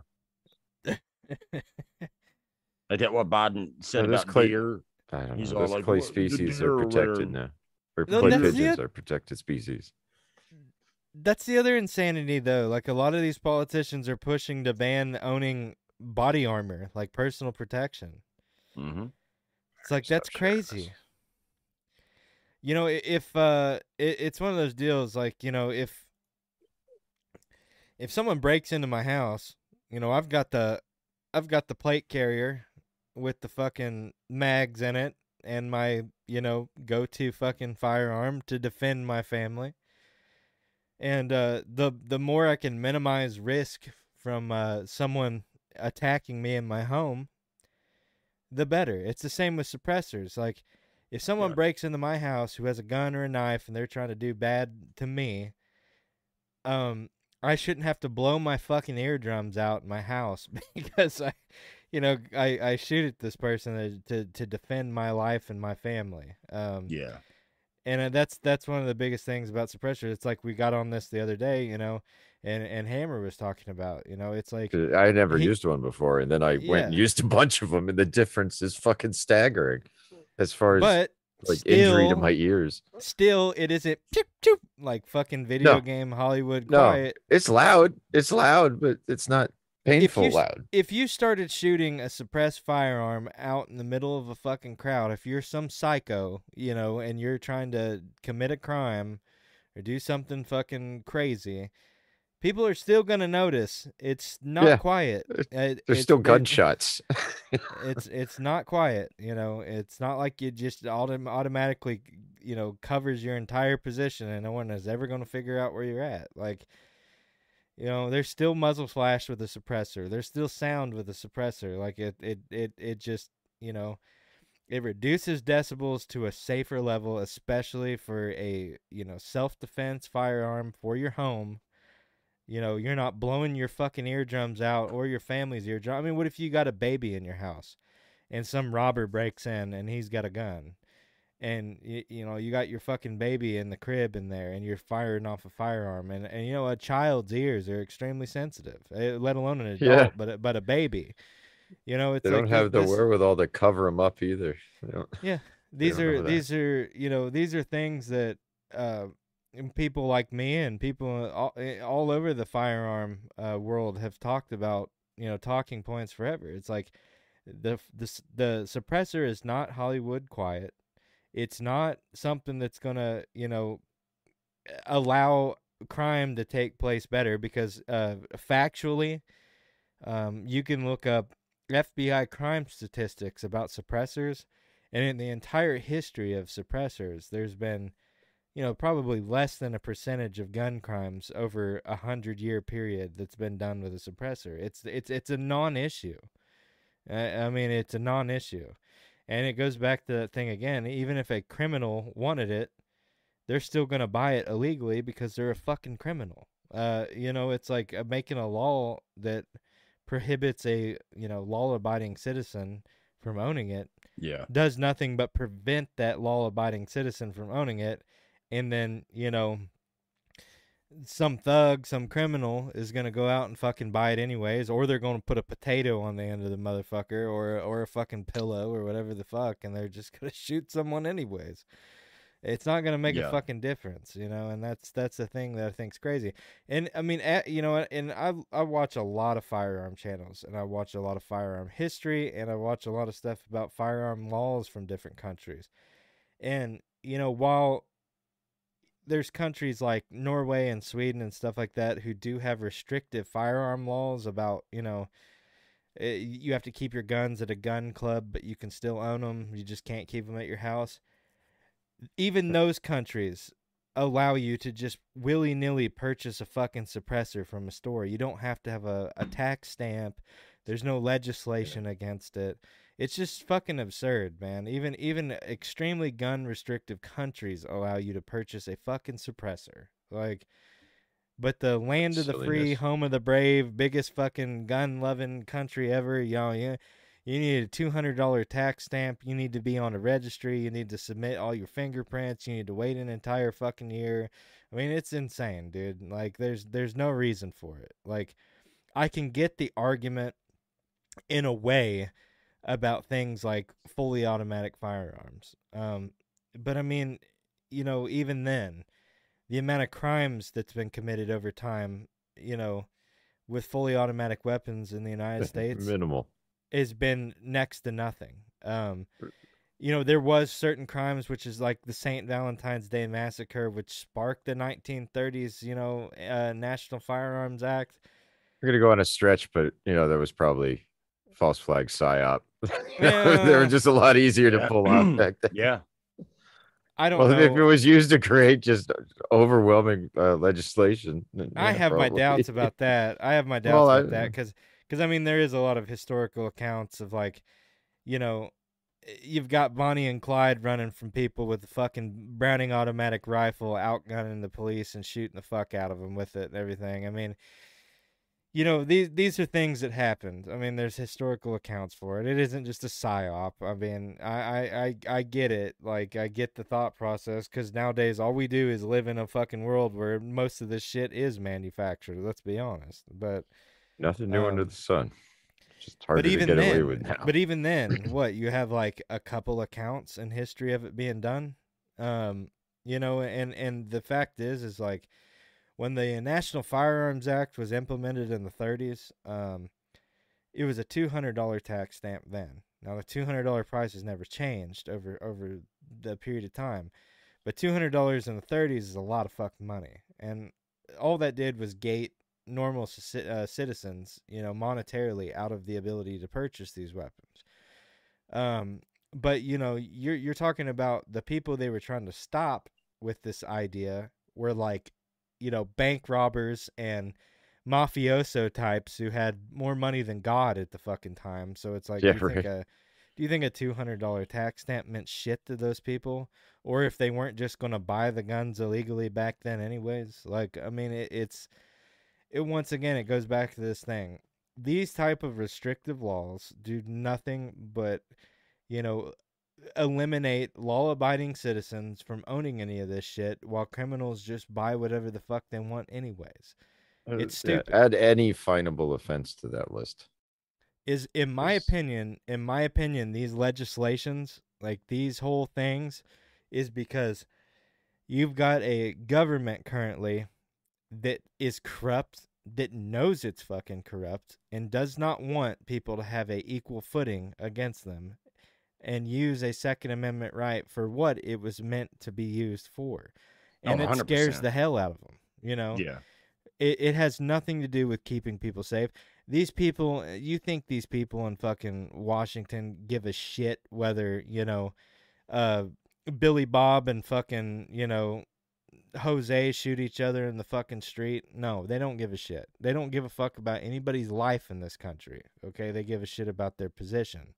And what threatens their position more is an uprising against people, uh, you know, uprising from people who oppose the tyrannical laws that they impose and the, you know, bullshit, any of the bullshit legislation they come up with. They want to secure their position in their jobs for decades to come. And, uh, uh yeah. you know, you keep, you keep implementing all kinds of tyrannical shit against people. There's going to be some good old boys, uh, and glowies. I'm not, I'm not fucking promoting anything here. You know, I, I ain't saying nothing, but it's just like, you know, people, there will be people, these militia types that you're scared of, um, that you're making, they, they, you're actively you're manufacturing these people. Yeah. You're basically pushing these people into radicalization when all they want to do is be left the fuck alone. That's the reality of it. And, uh, you know, you keep, you keep pushing and you keep pushing and you keep pushing. You're going to deal with these types of fucking people. And I personally don't want to deal with these types of people. I don't want crazy radical fucking people. I don't want, that's what civil... we got right now, but they're all on want... the left. Yeah. I don't want civil war and, and, and fucking gunfights in the street. I want to just go to work, come home, get fucking drunk, do my podcast, play video games. That's what I want to do. I don't want any of the goddamn civil wars or any of the crazy uprisings or any fucking nut job shit. You know, I don't want to be part of radicalized bullshit. I don't want to do none of that. But it's like, the fact is, is that these people keep pushing and they keep pushing. You know, this is what you're going to get. You're going to get fucking radicalized militia people that you're talking about, the people you're scared of. And it's like, that's, you know, that's where it's going. And like right. I said, it's, you know, it, you can't keep doing it. It's like, you can't keep fucking doing this to, to law-abiding citizens, because after a while, law-abiding citizens are uh, not going to be so law-abiding, and yeah. they're going to, they're going to radicalize. This is a, you know, a pattern that repeats over and over in history. You keep taking away people's rights. You keep oppressing them. Radicalization is right around the fucking corner. And uh, when you when you outlaw people for like fundamental parts of their existence, um, you know, you create the resistance right there, or you're um, the opposing force that's going to try to come after you. And uh, point out something my old man said in chat. You know, a good a good weapon with a great trigger is more lethal than an automatic. I mean.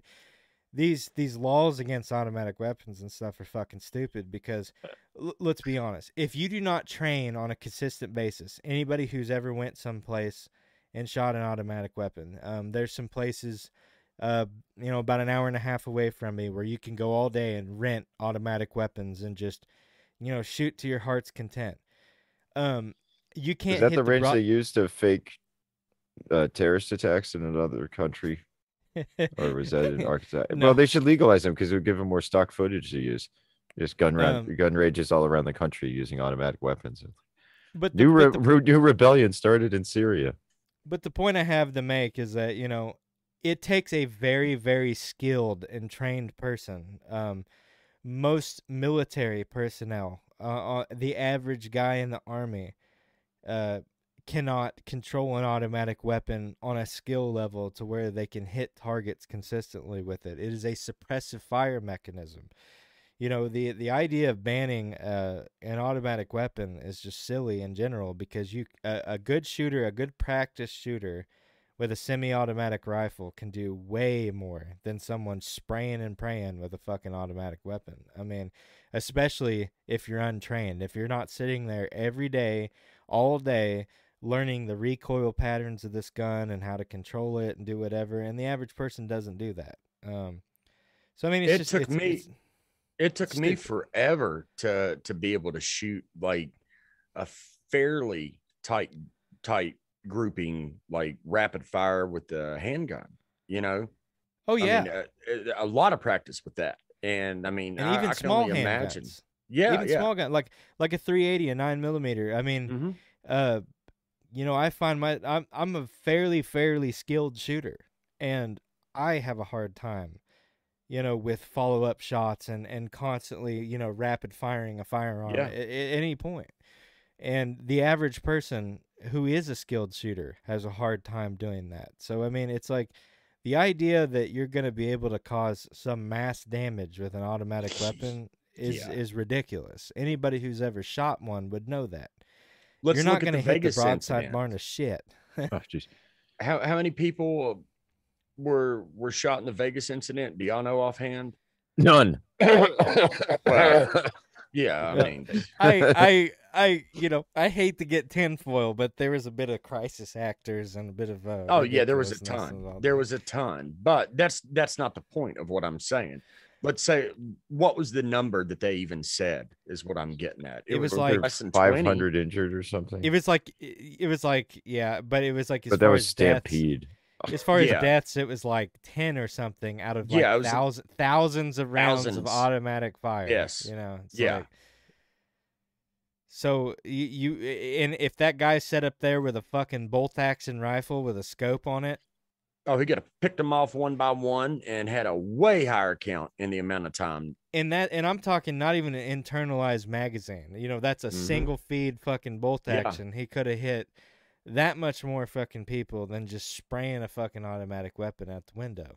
Yep. The idea that automatic weapons have some sort of bearing on your fucking high score as a psycho is pretty null and void. And most of these people who would go out to commit any kind of, you know, heinous crime like this anyways, which as far as I'm concerned, um, just about, I would say ninety-nine point nine percent of gun owners hate fucking people like this, myself included. Uh, anybody who would go out and do some sort of fucking shooting against innocent people. Oh, it's like, great, here comes some more crazy regulations.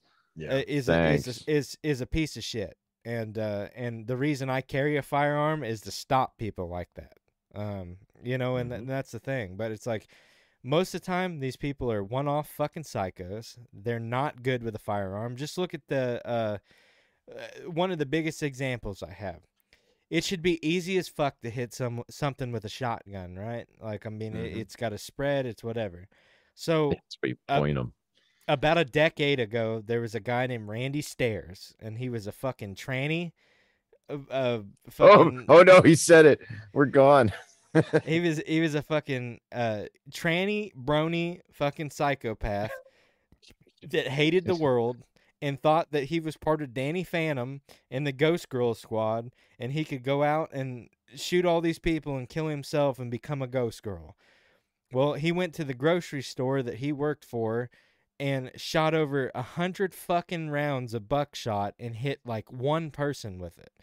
So, I mean, it's like most of the time these people are so unskilled and so fucking terrible at what they do anyways that giving them something as hard to control and ridiculous as an automatic weapon that takes a high, high, high amount of skill, um, they they wouldn't be able to accomplish nothing with it anyways. And a highly skilled police officer on a SWAT team or something that would respond to this could just easily fucking double tap this guy out of existence with almost no mm-hmm. threat. You know, it's like, it, it, it's just, and that's the thing. It's, it's, you know, you look at military tactics, you look at police tactics. Are they spraying automatic weapons? Not really. Um, You know, squad automatics and uh, and light machine guns in the military are, once again, as I mentioned before, they're a form of suppressive fire. Uh, they're to keep people's head down so you can move and, and make tactical moves in the field. The work is done mainly with a semi-automatic, you know, doing doing semi-automatic fire with precision shots. And the majority of any kind of police or military work is done with, guess what, semi-automatic weapons with precision shots from people who are very trained, very skilled. So, like I said, again, the idea uh, that, uh, you know, banning automatic weapons is going to do something, you know, that's just fucking stupid. And I, I've never agreed with it. It's, it's, you know, it's fun to go out and shoot an automatic weapon or, or do whatever, you know, I mean, and it, it, it's, it's, it's, we, we call it the fun switch in the gun world for a reason. I mean, it, it'll put a big fucking smile on your face, you know, the first time you ever fucking shoot something like that. To, uh, um, I sent you a, a message on Discord with a link to one of my favorite webms, but I found it on YouTube. I don't know if you want to play that real quick. I think you know which one it is. This one always just tickles me. All right, hold on. yeah, yeah. A little preview.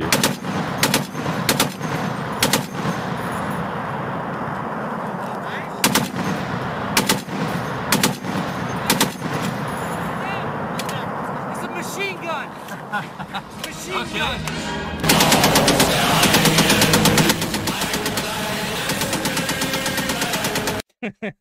gun.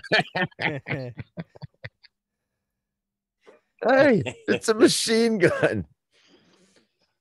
But yeah, it brings a smile to your face. And like, if you're using something like that, you're doing a lot of suppressing. That just always tickled me in the right way. So my my parents, they they go on a lot of cruises, and my mom listens to a podcast that um I don't know, it gives a lot of updates on on cruises and just the stuff that's going on in that world. And uh, basically what's going on now with cruises, um, they're segregating the ships.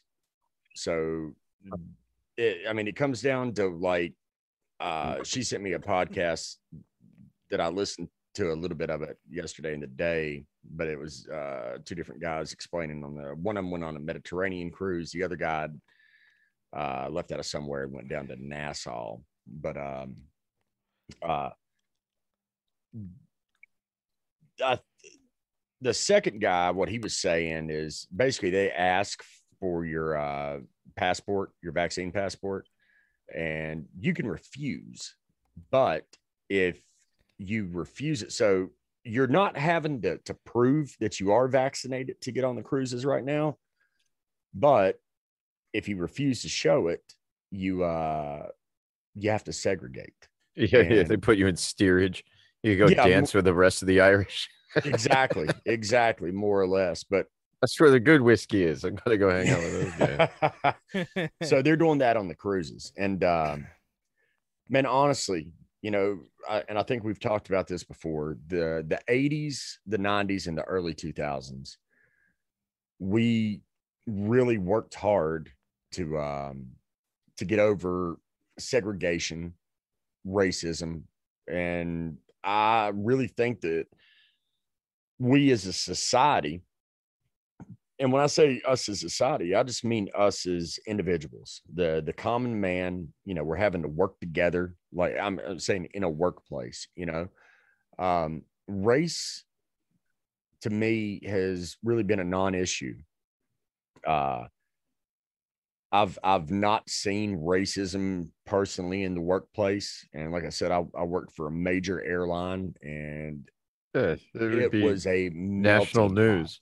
Pot. It would be yeah. national news. That sort well, of shit. Well, I'm just saying everybody gets along, you know. And like, there ain't no place for that shit, anyways. Like it's fucking. No, shit. there's not. There's yeah. not. But but I'm saying up, you know, up into the. Uh, early two thousand, I'd say, you know, two thousand, maybe fourteen is when things started to turn around, in my opinion. Uh, I think it was the uh, beer summit that Obama did that they made big news about, that black professor being harassed by the cops. And yeah, yeah, it was brought to a national attention. I feel like that was the firing pistol for the new mm-hmm. racial conflict that came afterward. I could agree with that. Yeah.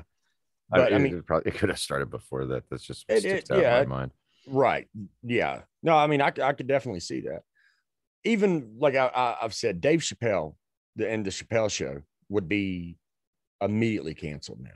And to me, what what did, like the the co-creator of the Chappelle Show was a white guy. Yeah, you know, so wasn't it Neil? Yeah, yeah, I'm yeah. pretty positive it was Neil over uh, in the corner taking notes. Yeah, the Chappelle Show so, was, for, was for everybody. It, it made fun exactly, of everybody. That's what it I'm made saying. Fun of everybody. Yes, every, persons from all walks of life, every race, mm-hmm. every creed, loved the fucking Chappelle Show. It, that, took, yeah, it took a piss. At, sure, it man. took a piss at stupid stereotypes and all kinds of shit. It was just fun. Like, yeah, it wasn't for everybody. It, you know. It made fun of everybody.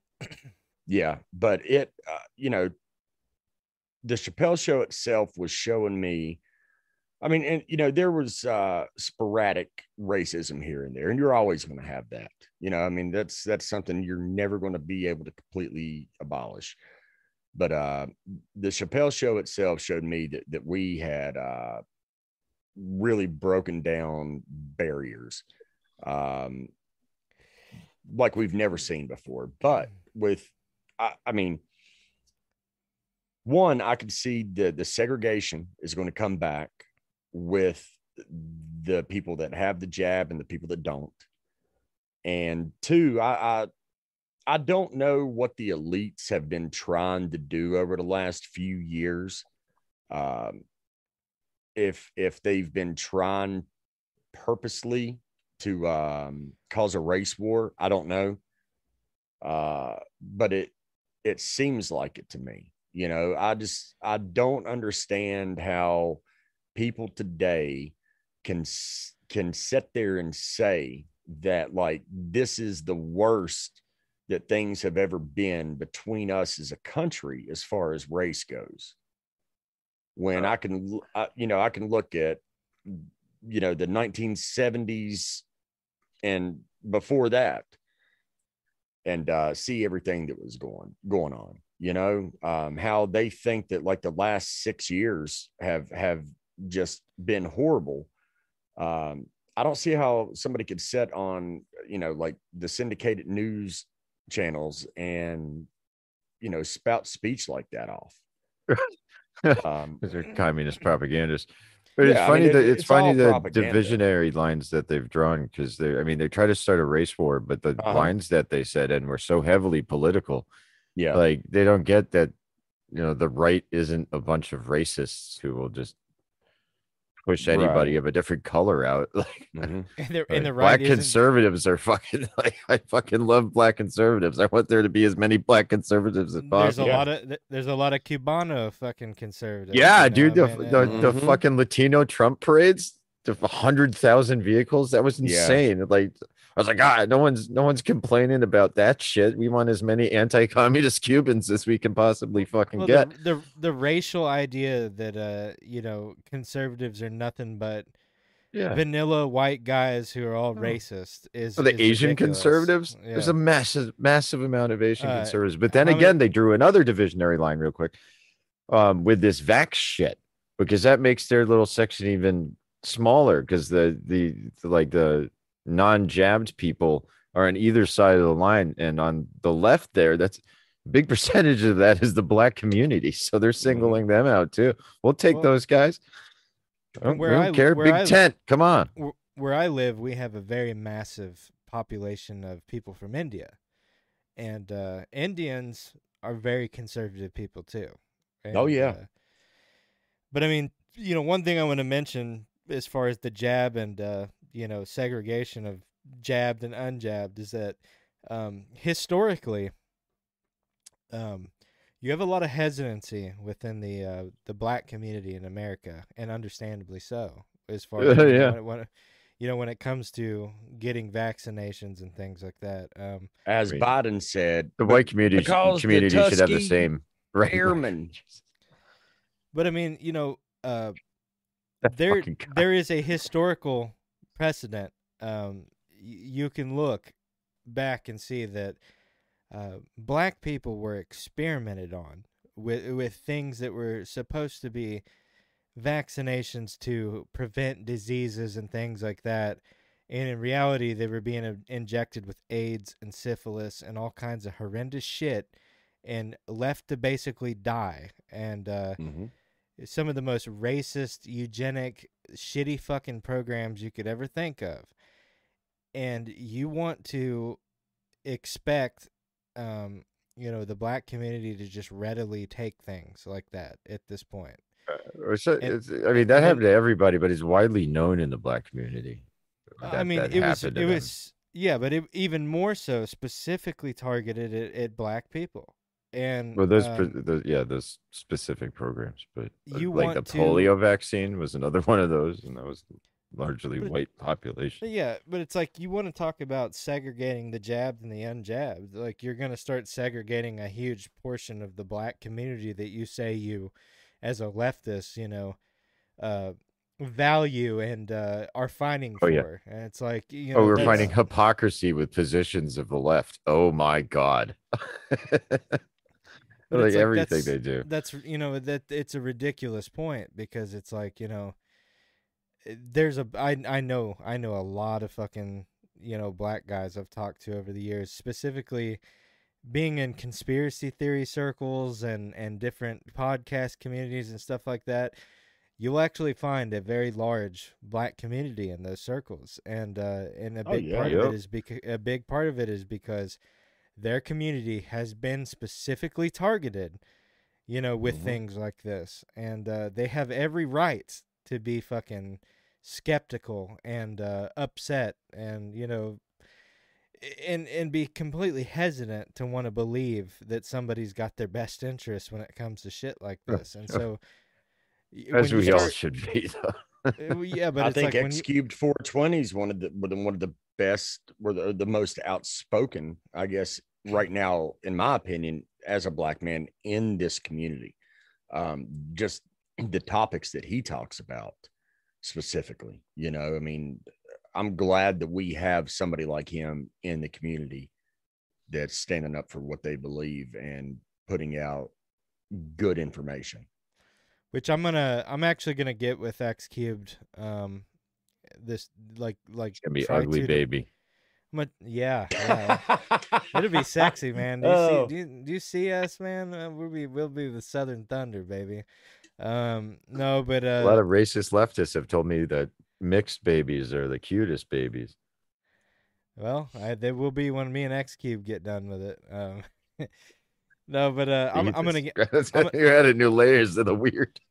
I'm gonna get with him this this week. Um, I really want to try to get him because I mean I know he was talking about Sundays are good for him, and uh, his YouTube mm-hmm. ban or whatever should come off by the end of the week. And yeah. uh, I really want to try so to get him on on the Sunday do, show. You, do Sunday. YouTube bans? It prohibits you from appearing on other shows as well. Well, it would, would probably get, get it, it, it would get us. It would get us. It, it actually, yeah. With terms of service wise, it would get us banned for featuring someone yeah. who currently has a ban, and it's the same on Twitch. If you uh, co-op a stream with somebody who has a current ban, your channel will get banned as well. So, yep, that's fucking ridiculous. Well, but, uh, this gives us a chance to bring up uh, what uh, Mike over at O B D M has yeah. been dealing with. Mm-hmm. But you know, so. Apparently, strikes on deleted videos cannot be uh, contested. What, contested, right? Because yeah. you've deleted them, they yeah. can't be that's, contested. That's yep. fucking. They can reported. still they can still strike them, but you can't contest it. It's like they have an archive of it; they can review it. Nothing you delete yeah. from YouTube is ever deleted. They still have an archive of it, and that's why they can mm. give you a strike for something that doesn't even exist on your fucking channel anymore. Um, but you can't contest it. Boy, that's that's uh, that's fair. That's real good. Hey, fucking honk honk. Yeah, clown. I mean, I, I have no illusion that uh, those guys aren't doing exactly what we think they're doing. They're cherry picking. Uh, yeah, but what do you? Have you guys heard any about the, like the big conservative um, purge that's supposed to come up in September? Is it? Uh, I've heard mention of it. Yes. And, and there was one apparently a couple weeks ago, um, too, that I didn't see anybody that I personally knew or listened to that were, was affected by it. But, um, I heard some people that I listened to talking about it. Um, so I don't know who they were hitting on that one. If it was like more conservative, more conspiratorial, or more like, medical myths or disinformation or what? I don't truth? know. Yeah, any any type of truth. It's just we, we need to call them propagandists, and everything yeah. they call disinformation is usually just the truth. Yeah, it doesn't matter. It's just which truth community did they hit? You right. know, that's uh, I'm not sure, but yeah, I've I've heard that there's another one that's coming up. A couple of big groups just got nuked off of Reddit about uh, I think one of them was side effects oriented. Yeah, yeah, they want to bury that because I mean, um, I was I've been yeah, following Jesus. That. I've been following those uh, those Reddit. I like I hate Reddit. I'll be honest with you. I fucking hate Reddit, especially as a as a uh, person that leans more towards the chans. Uh, yeah. You know, we're not we're not the biggest fans of Reddit over there. Um, I've used you bleed Reddit as an insult. But uh, you know, shit about us clowning on those Reddit pages gets posted a lot. You know, over there on four chan, and uh you know, so I've been kind of taking a look and following it, and and you know, these these these uh jab pages started out extremely pro jab. They were all like, oh yeah, you you know, I got mine today. It was like a badge of honor, you know, we're celebrating. I mean, people going out and having fucking parties because they they got a they got a jab. It's I'm like, gonna get a tattoo for my Fauci ouchie. Uh, you, you, oh, then you saying that saying that just makes my asshole dilate. Then you see Ugh. posts from the same people three weeks later talking about, I have irreversible side effects. What can I do? Like, how do I get rid of this? And it's like, well, you know, it's not my fault. You uh, decided to take experimental shit and fucked yourself up with it. Um, it's not like we didn't warn you. Yeah. Well, Jimmy Dore, that that kind of happened right. with him. You know, he um, has some under underlining medical issues himself and decided to take uh, one over the other because of the uh, issues that he had. And he ended up uh, sending out a tweet that he was just basically saying, because it happened to his wife and his producer too, he said that like in the same arm that they had it in, like it, it, went up into their neck and their neck got extremely stiff. Well, his wife's and his producers went away and uh, his stuck around. And so he sent a tweet out about it. And then everybody was automatically jumping on him saying that he was an anti-vaxxer.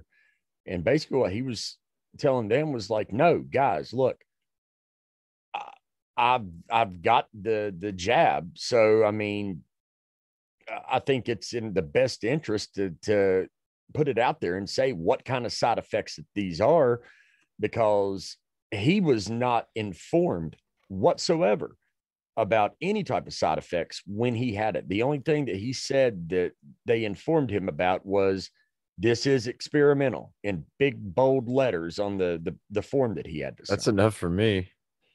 Yeah. I mean, even but, without all the, all the other stuff I know, if I read that, I'd be like, oh, I don't want this.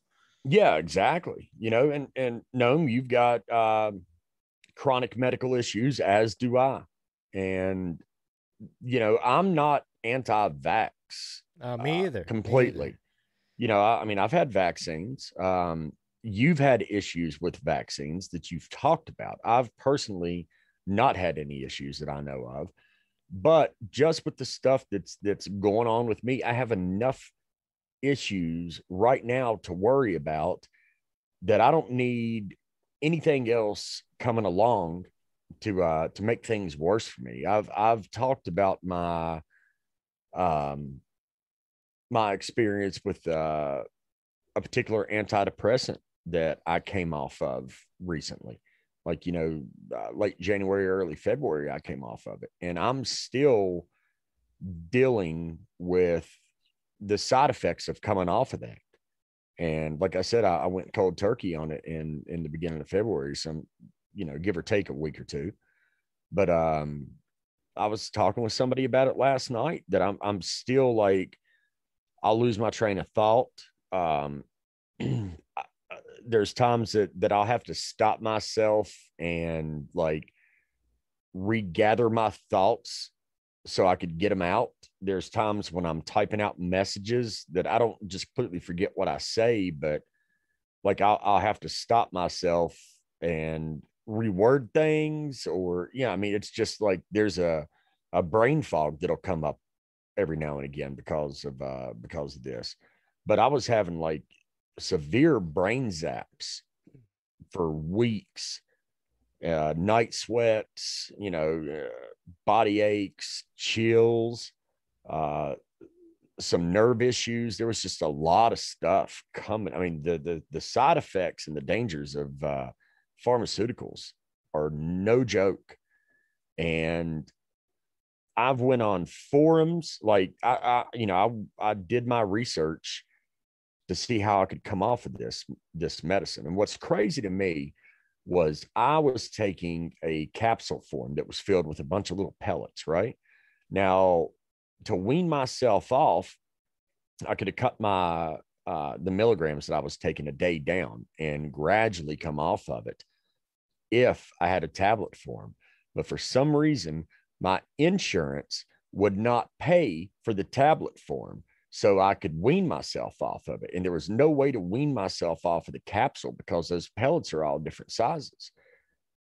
Tell me, how does that make any sense whatsoever? You know, it, to me, it looks like an insurance company would say, yeah, well, we'll pay for this uh, tablet form so you can get off of it, so we we can quit paying for you to be on this, this pharmaceutical. But no, that's not how it works, apparently. So just that, that alone shows me that there's something else going on that we don't know about in the pharmaceutical industry, especially with dealing with the insurance companies. So, you know, but like I was saying, I went on to all these forums to uh, to see what type of issues people were having when they did come off of the drug, and uh, tons of information out there. You know, uh, so I mean, some some people had good things to say, uh, but a lot of people were just being truthful about stuff. The problem with the uh, experimental jabs is that information's not out there.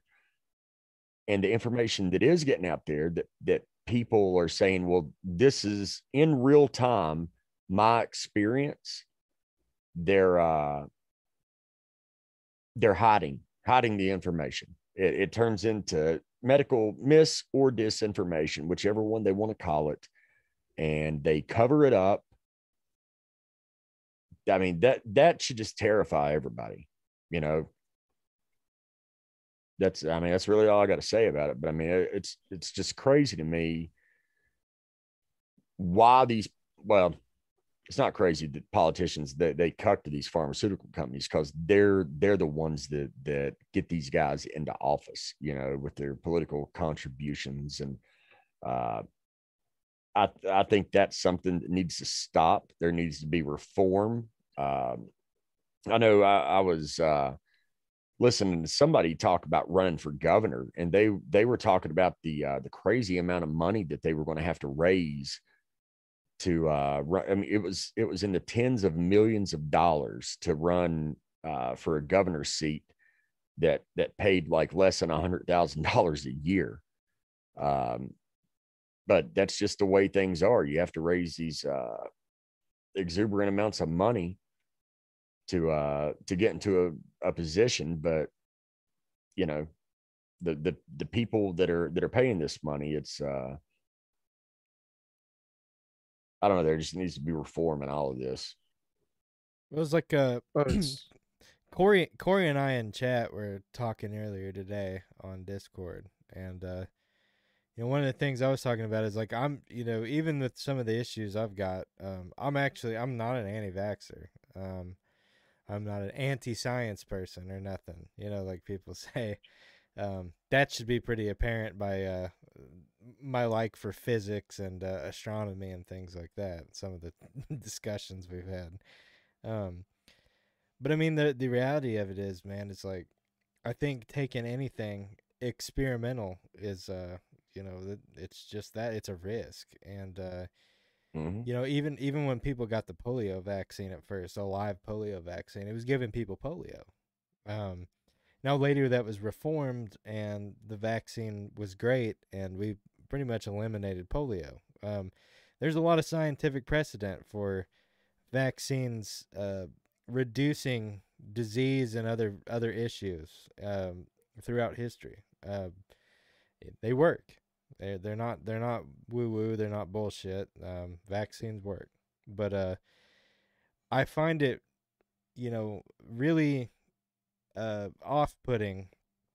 Um, specifically, knowing how the government operates. Um, if the government wants to give you something free and they want to give you an incentive to take it, and yeah. uh, you know, it's something that's experimental and they have no liability for it because of how it's written and the law and the ability, you know, that they've given these companies to just release something without any culpability. Um, that's concerning to me, and th- that that's where it draws the line. I mean, you know, it's like I was telling Corey, it's like, you know, maybe if it was like the Black Death, you know, and I and, and there was just, you know, hundreds of thousands of people dying in the fucking streets every day, and you could you could visually see like a severe issue all over the place, you know, the risk would be worth it. But it's like, you know, something that I've been seeing with less than one percent of, you know, morbidity, it's like I don't find the risk versus the reward very rewarding uh, at this point, especially with, you know, all the shit comes out when people talk about, well, I've had this issue and this issue and this issue, and it's a, a you know, a rushed technology, and it's a, you know, M N R A, uh, you know, or mRNA, um, you know, it's something that we've never really used before in human history, and uh, you know, it just doesn't seem like something that's very, you know, fleshed out. It doesn't seem like something that's, uh, you know, is worth the risk right now, especially for such a low morbidity. And, uh, you know, it, it just, it, there's something wrong. There's something, there's something wrong with it. You know, it, it really throws up flags for me.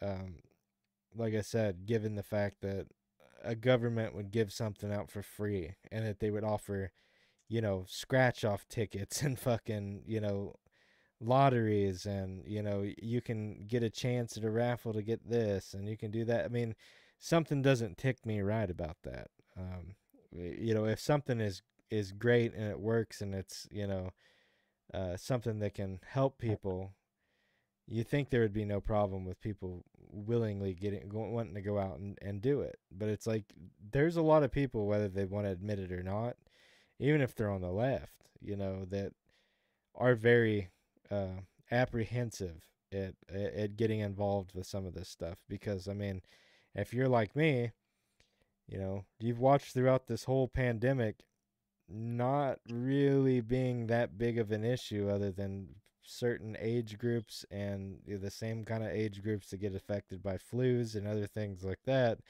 And then you watch the flu numbers disappear completely. What's like, the other thing that just came out real quickly is that they admitted that the, the testing system that they've been using can't indistinguish between the flu and the C O V. So well, I mean, we, we all, I mean, we all knew the P C R was nonsense to be using for what it is. Um, now they've admitted it. But yeah, I, like I said, man, I, you know, for me, I'm not an anti-vaxxer. I'm not anti-science. I'm not all this uh, slanderous shit people try to come up with just because I'm on the right, just because I'm a Christian, just because whatever. It doesn't mean that I'm anti-vax and anti-science and anti-whatever. Um, I just think with my head. You know, it's like I, I actually stop for a second and think, you know, there's something a little bit more to it when a government offers a bunch of incentives and gives shit away for free. That that's never uh, that's never a good sign, um, and especially with experimental technology, and especially looking back. You know, I'm a history buff. I'm a history nerd. You know, and it's like I, there's a lot of historical preference. Uh, you know, a, a lot of historical precedents for, you know, issues being caused with uh, rushed vaccines. And like I said, you know, the one that comes to mind very specifically is polio. There's a whole generation of people who uh, got polio from a vaccination and not just polio from getting it. Um, well, that's still know. going on. Like in India, all the traceable cases lead back to the, uh, the jab that was going around that country. Thanks, Bill Gates. Yeah, I mean, it's happening in Africa currently, uh, in, in recent years from Bill Gates. Oh, this was in India recently, too. Um, so, I mean, you know, it's it's uh, it's one of those things, man. It's like, you know, I'm not going to I'm not going to go out and run out and get that shit, um, especially when there's just it's it's not it's not something as I see dire. I mean, you know, I, I don't not one of those people who will say everything about this is fake. I, I, there's something going around, you know, I mean, there's something. I, it seems more like a flu to me. Um, it, seasonal flu that everybody always gets from. But I mean, you know, it's not like getting enough vitamin D. It was, it was like I was mentioning to my old man earlier before the show. You know, it's like, you know, uh, you know, tens of thousands of people die every year in this country from the flu, and we don't make a giant politicization mm-hmm. of it, and we don't report it all over the news. We don't make a big fucking deal about it, and uh, the numbers aren't much different than than you know the C V.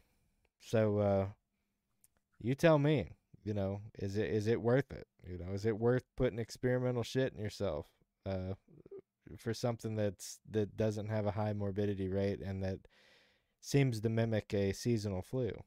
Uh, that that's the only question I have for people. The ever-changing list of uh, symptoms. They could be a, could come from anything. You got a runny nose. Let me stick this six-inch Q-tip down it and rub your brain. Yeah. I don't trust any of it. Uh, I, uh, the whole pharmaceutical industry, its whole history in this country is questionable to an extreme level. Well, that's, I probably won't let a doctor shoot anything into me ever again. I mean, that's one of the big things, too, is like, you know, if the pharmaceutical industry wasn't so predatory, if it wasn't so fucking corrupt, you know, the, it, it would be something that people would trust a lot more. But it's like mm. we've got a whole, you know, and I hate to make a industrial complex fucking, you know, uh moniker for it, because that that gets used a lot in a lot of conspiracies. The military industrial complex, the pharmaceutical industrial complex, the monetary industrial complex. There's an industrial complex for everything. Um but I mean, really, there is there's a pharmaceutical industrial complex, and uh it's in bed with advertisers, it's in bed with politicians, it's in bed with everything. And uh you know, the arguably the biggest industry in the, the United States is both oil and pharmaceuticals. So uh, you have to wonder the motivation, you know, at this point. You know, it's like when you, you, you see, you know, this industry, is it benevolent, or, you know, could we have had a cure for cancer and other things like that? Or is it, you know, something that's, uh, you know, they keep people coming back because it makes a lot of money? You know, war is good for business.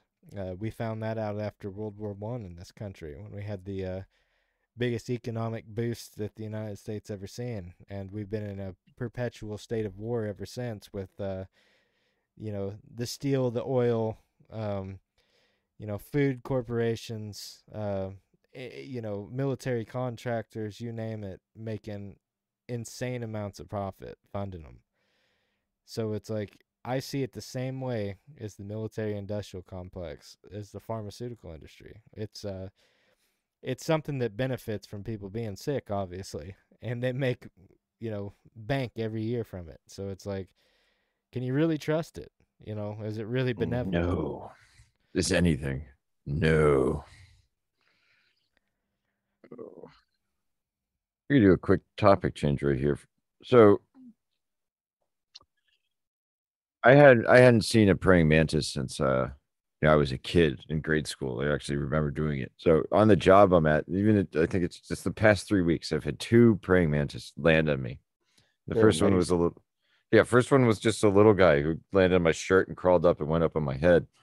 But today, when I was, uh, you know, I was working on this deck, I just feel this thing on my head and I brush brush it off, and this big fucking praying mantis, you know, leg base like that big, just lands right in front of me. I was like, oh, Jesus Christ. I was worried I had hurt him by sweeping him off my head. And I managed to get him on a shim shingle and, uh, you know, carry him to a bush. But then it, it like, it got me wondering, like, the woo-woo side of having a mantis land on you, and there's actually a lot of stuff there. Um, there's a lot of little different bits of folk folklore that, you know, having a mantis land on you is a is a sign of something.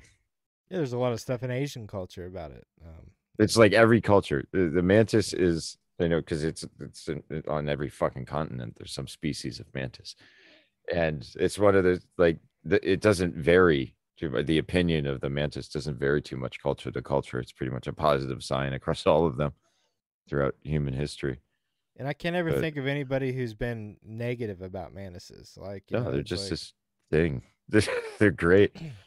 But I was looking through websites, and one of the things, um, I'll just read these couple of quick paragraphs. The sign of a praying mantis landing on you, are uh, landing on your head, is a sign that your purpose lies deeper than a superficial or materialistic reality. You have a spiritual power within you that is being called to awaken. The path, um, the pa this path may ask you to temporarily give up the comforts of a materialistic life in search of a deeper meaning behind your existence. However, this does not mean that you will have to choose a life of poverty and abstaining from material pleasures. It simply means that for a time, it may be helpful to find yourself without these distractions, so that you can see a, a clear path ahead. A clear path ahead. Um, a praying mantis may land on you to let you know that your vibration is increasing, as they are attracted to high vibrations in their environment, which I guess is, you know, insect predators. That's probably true.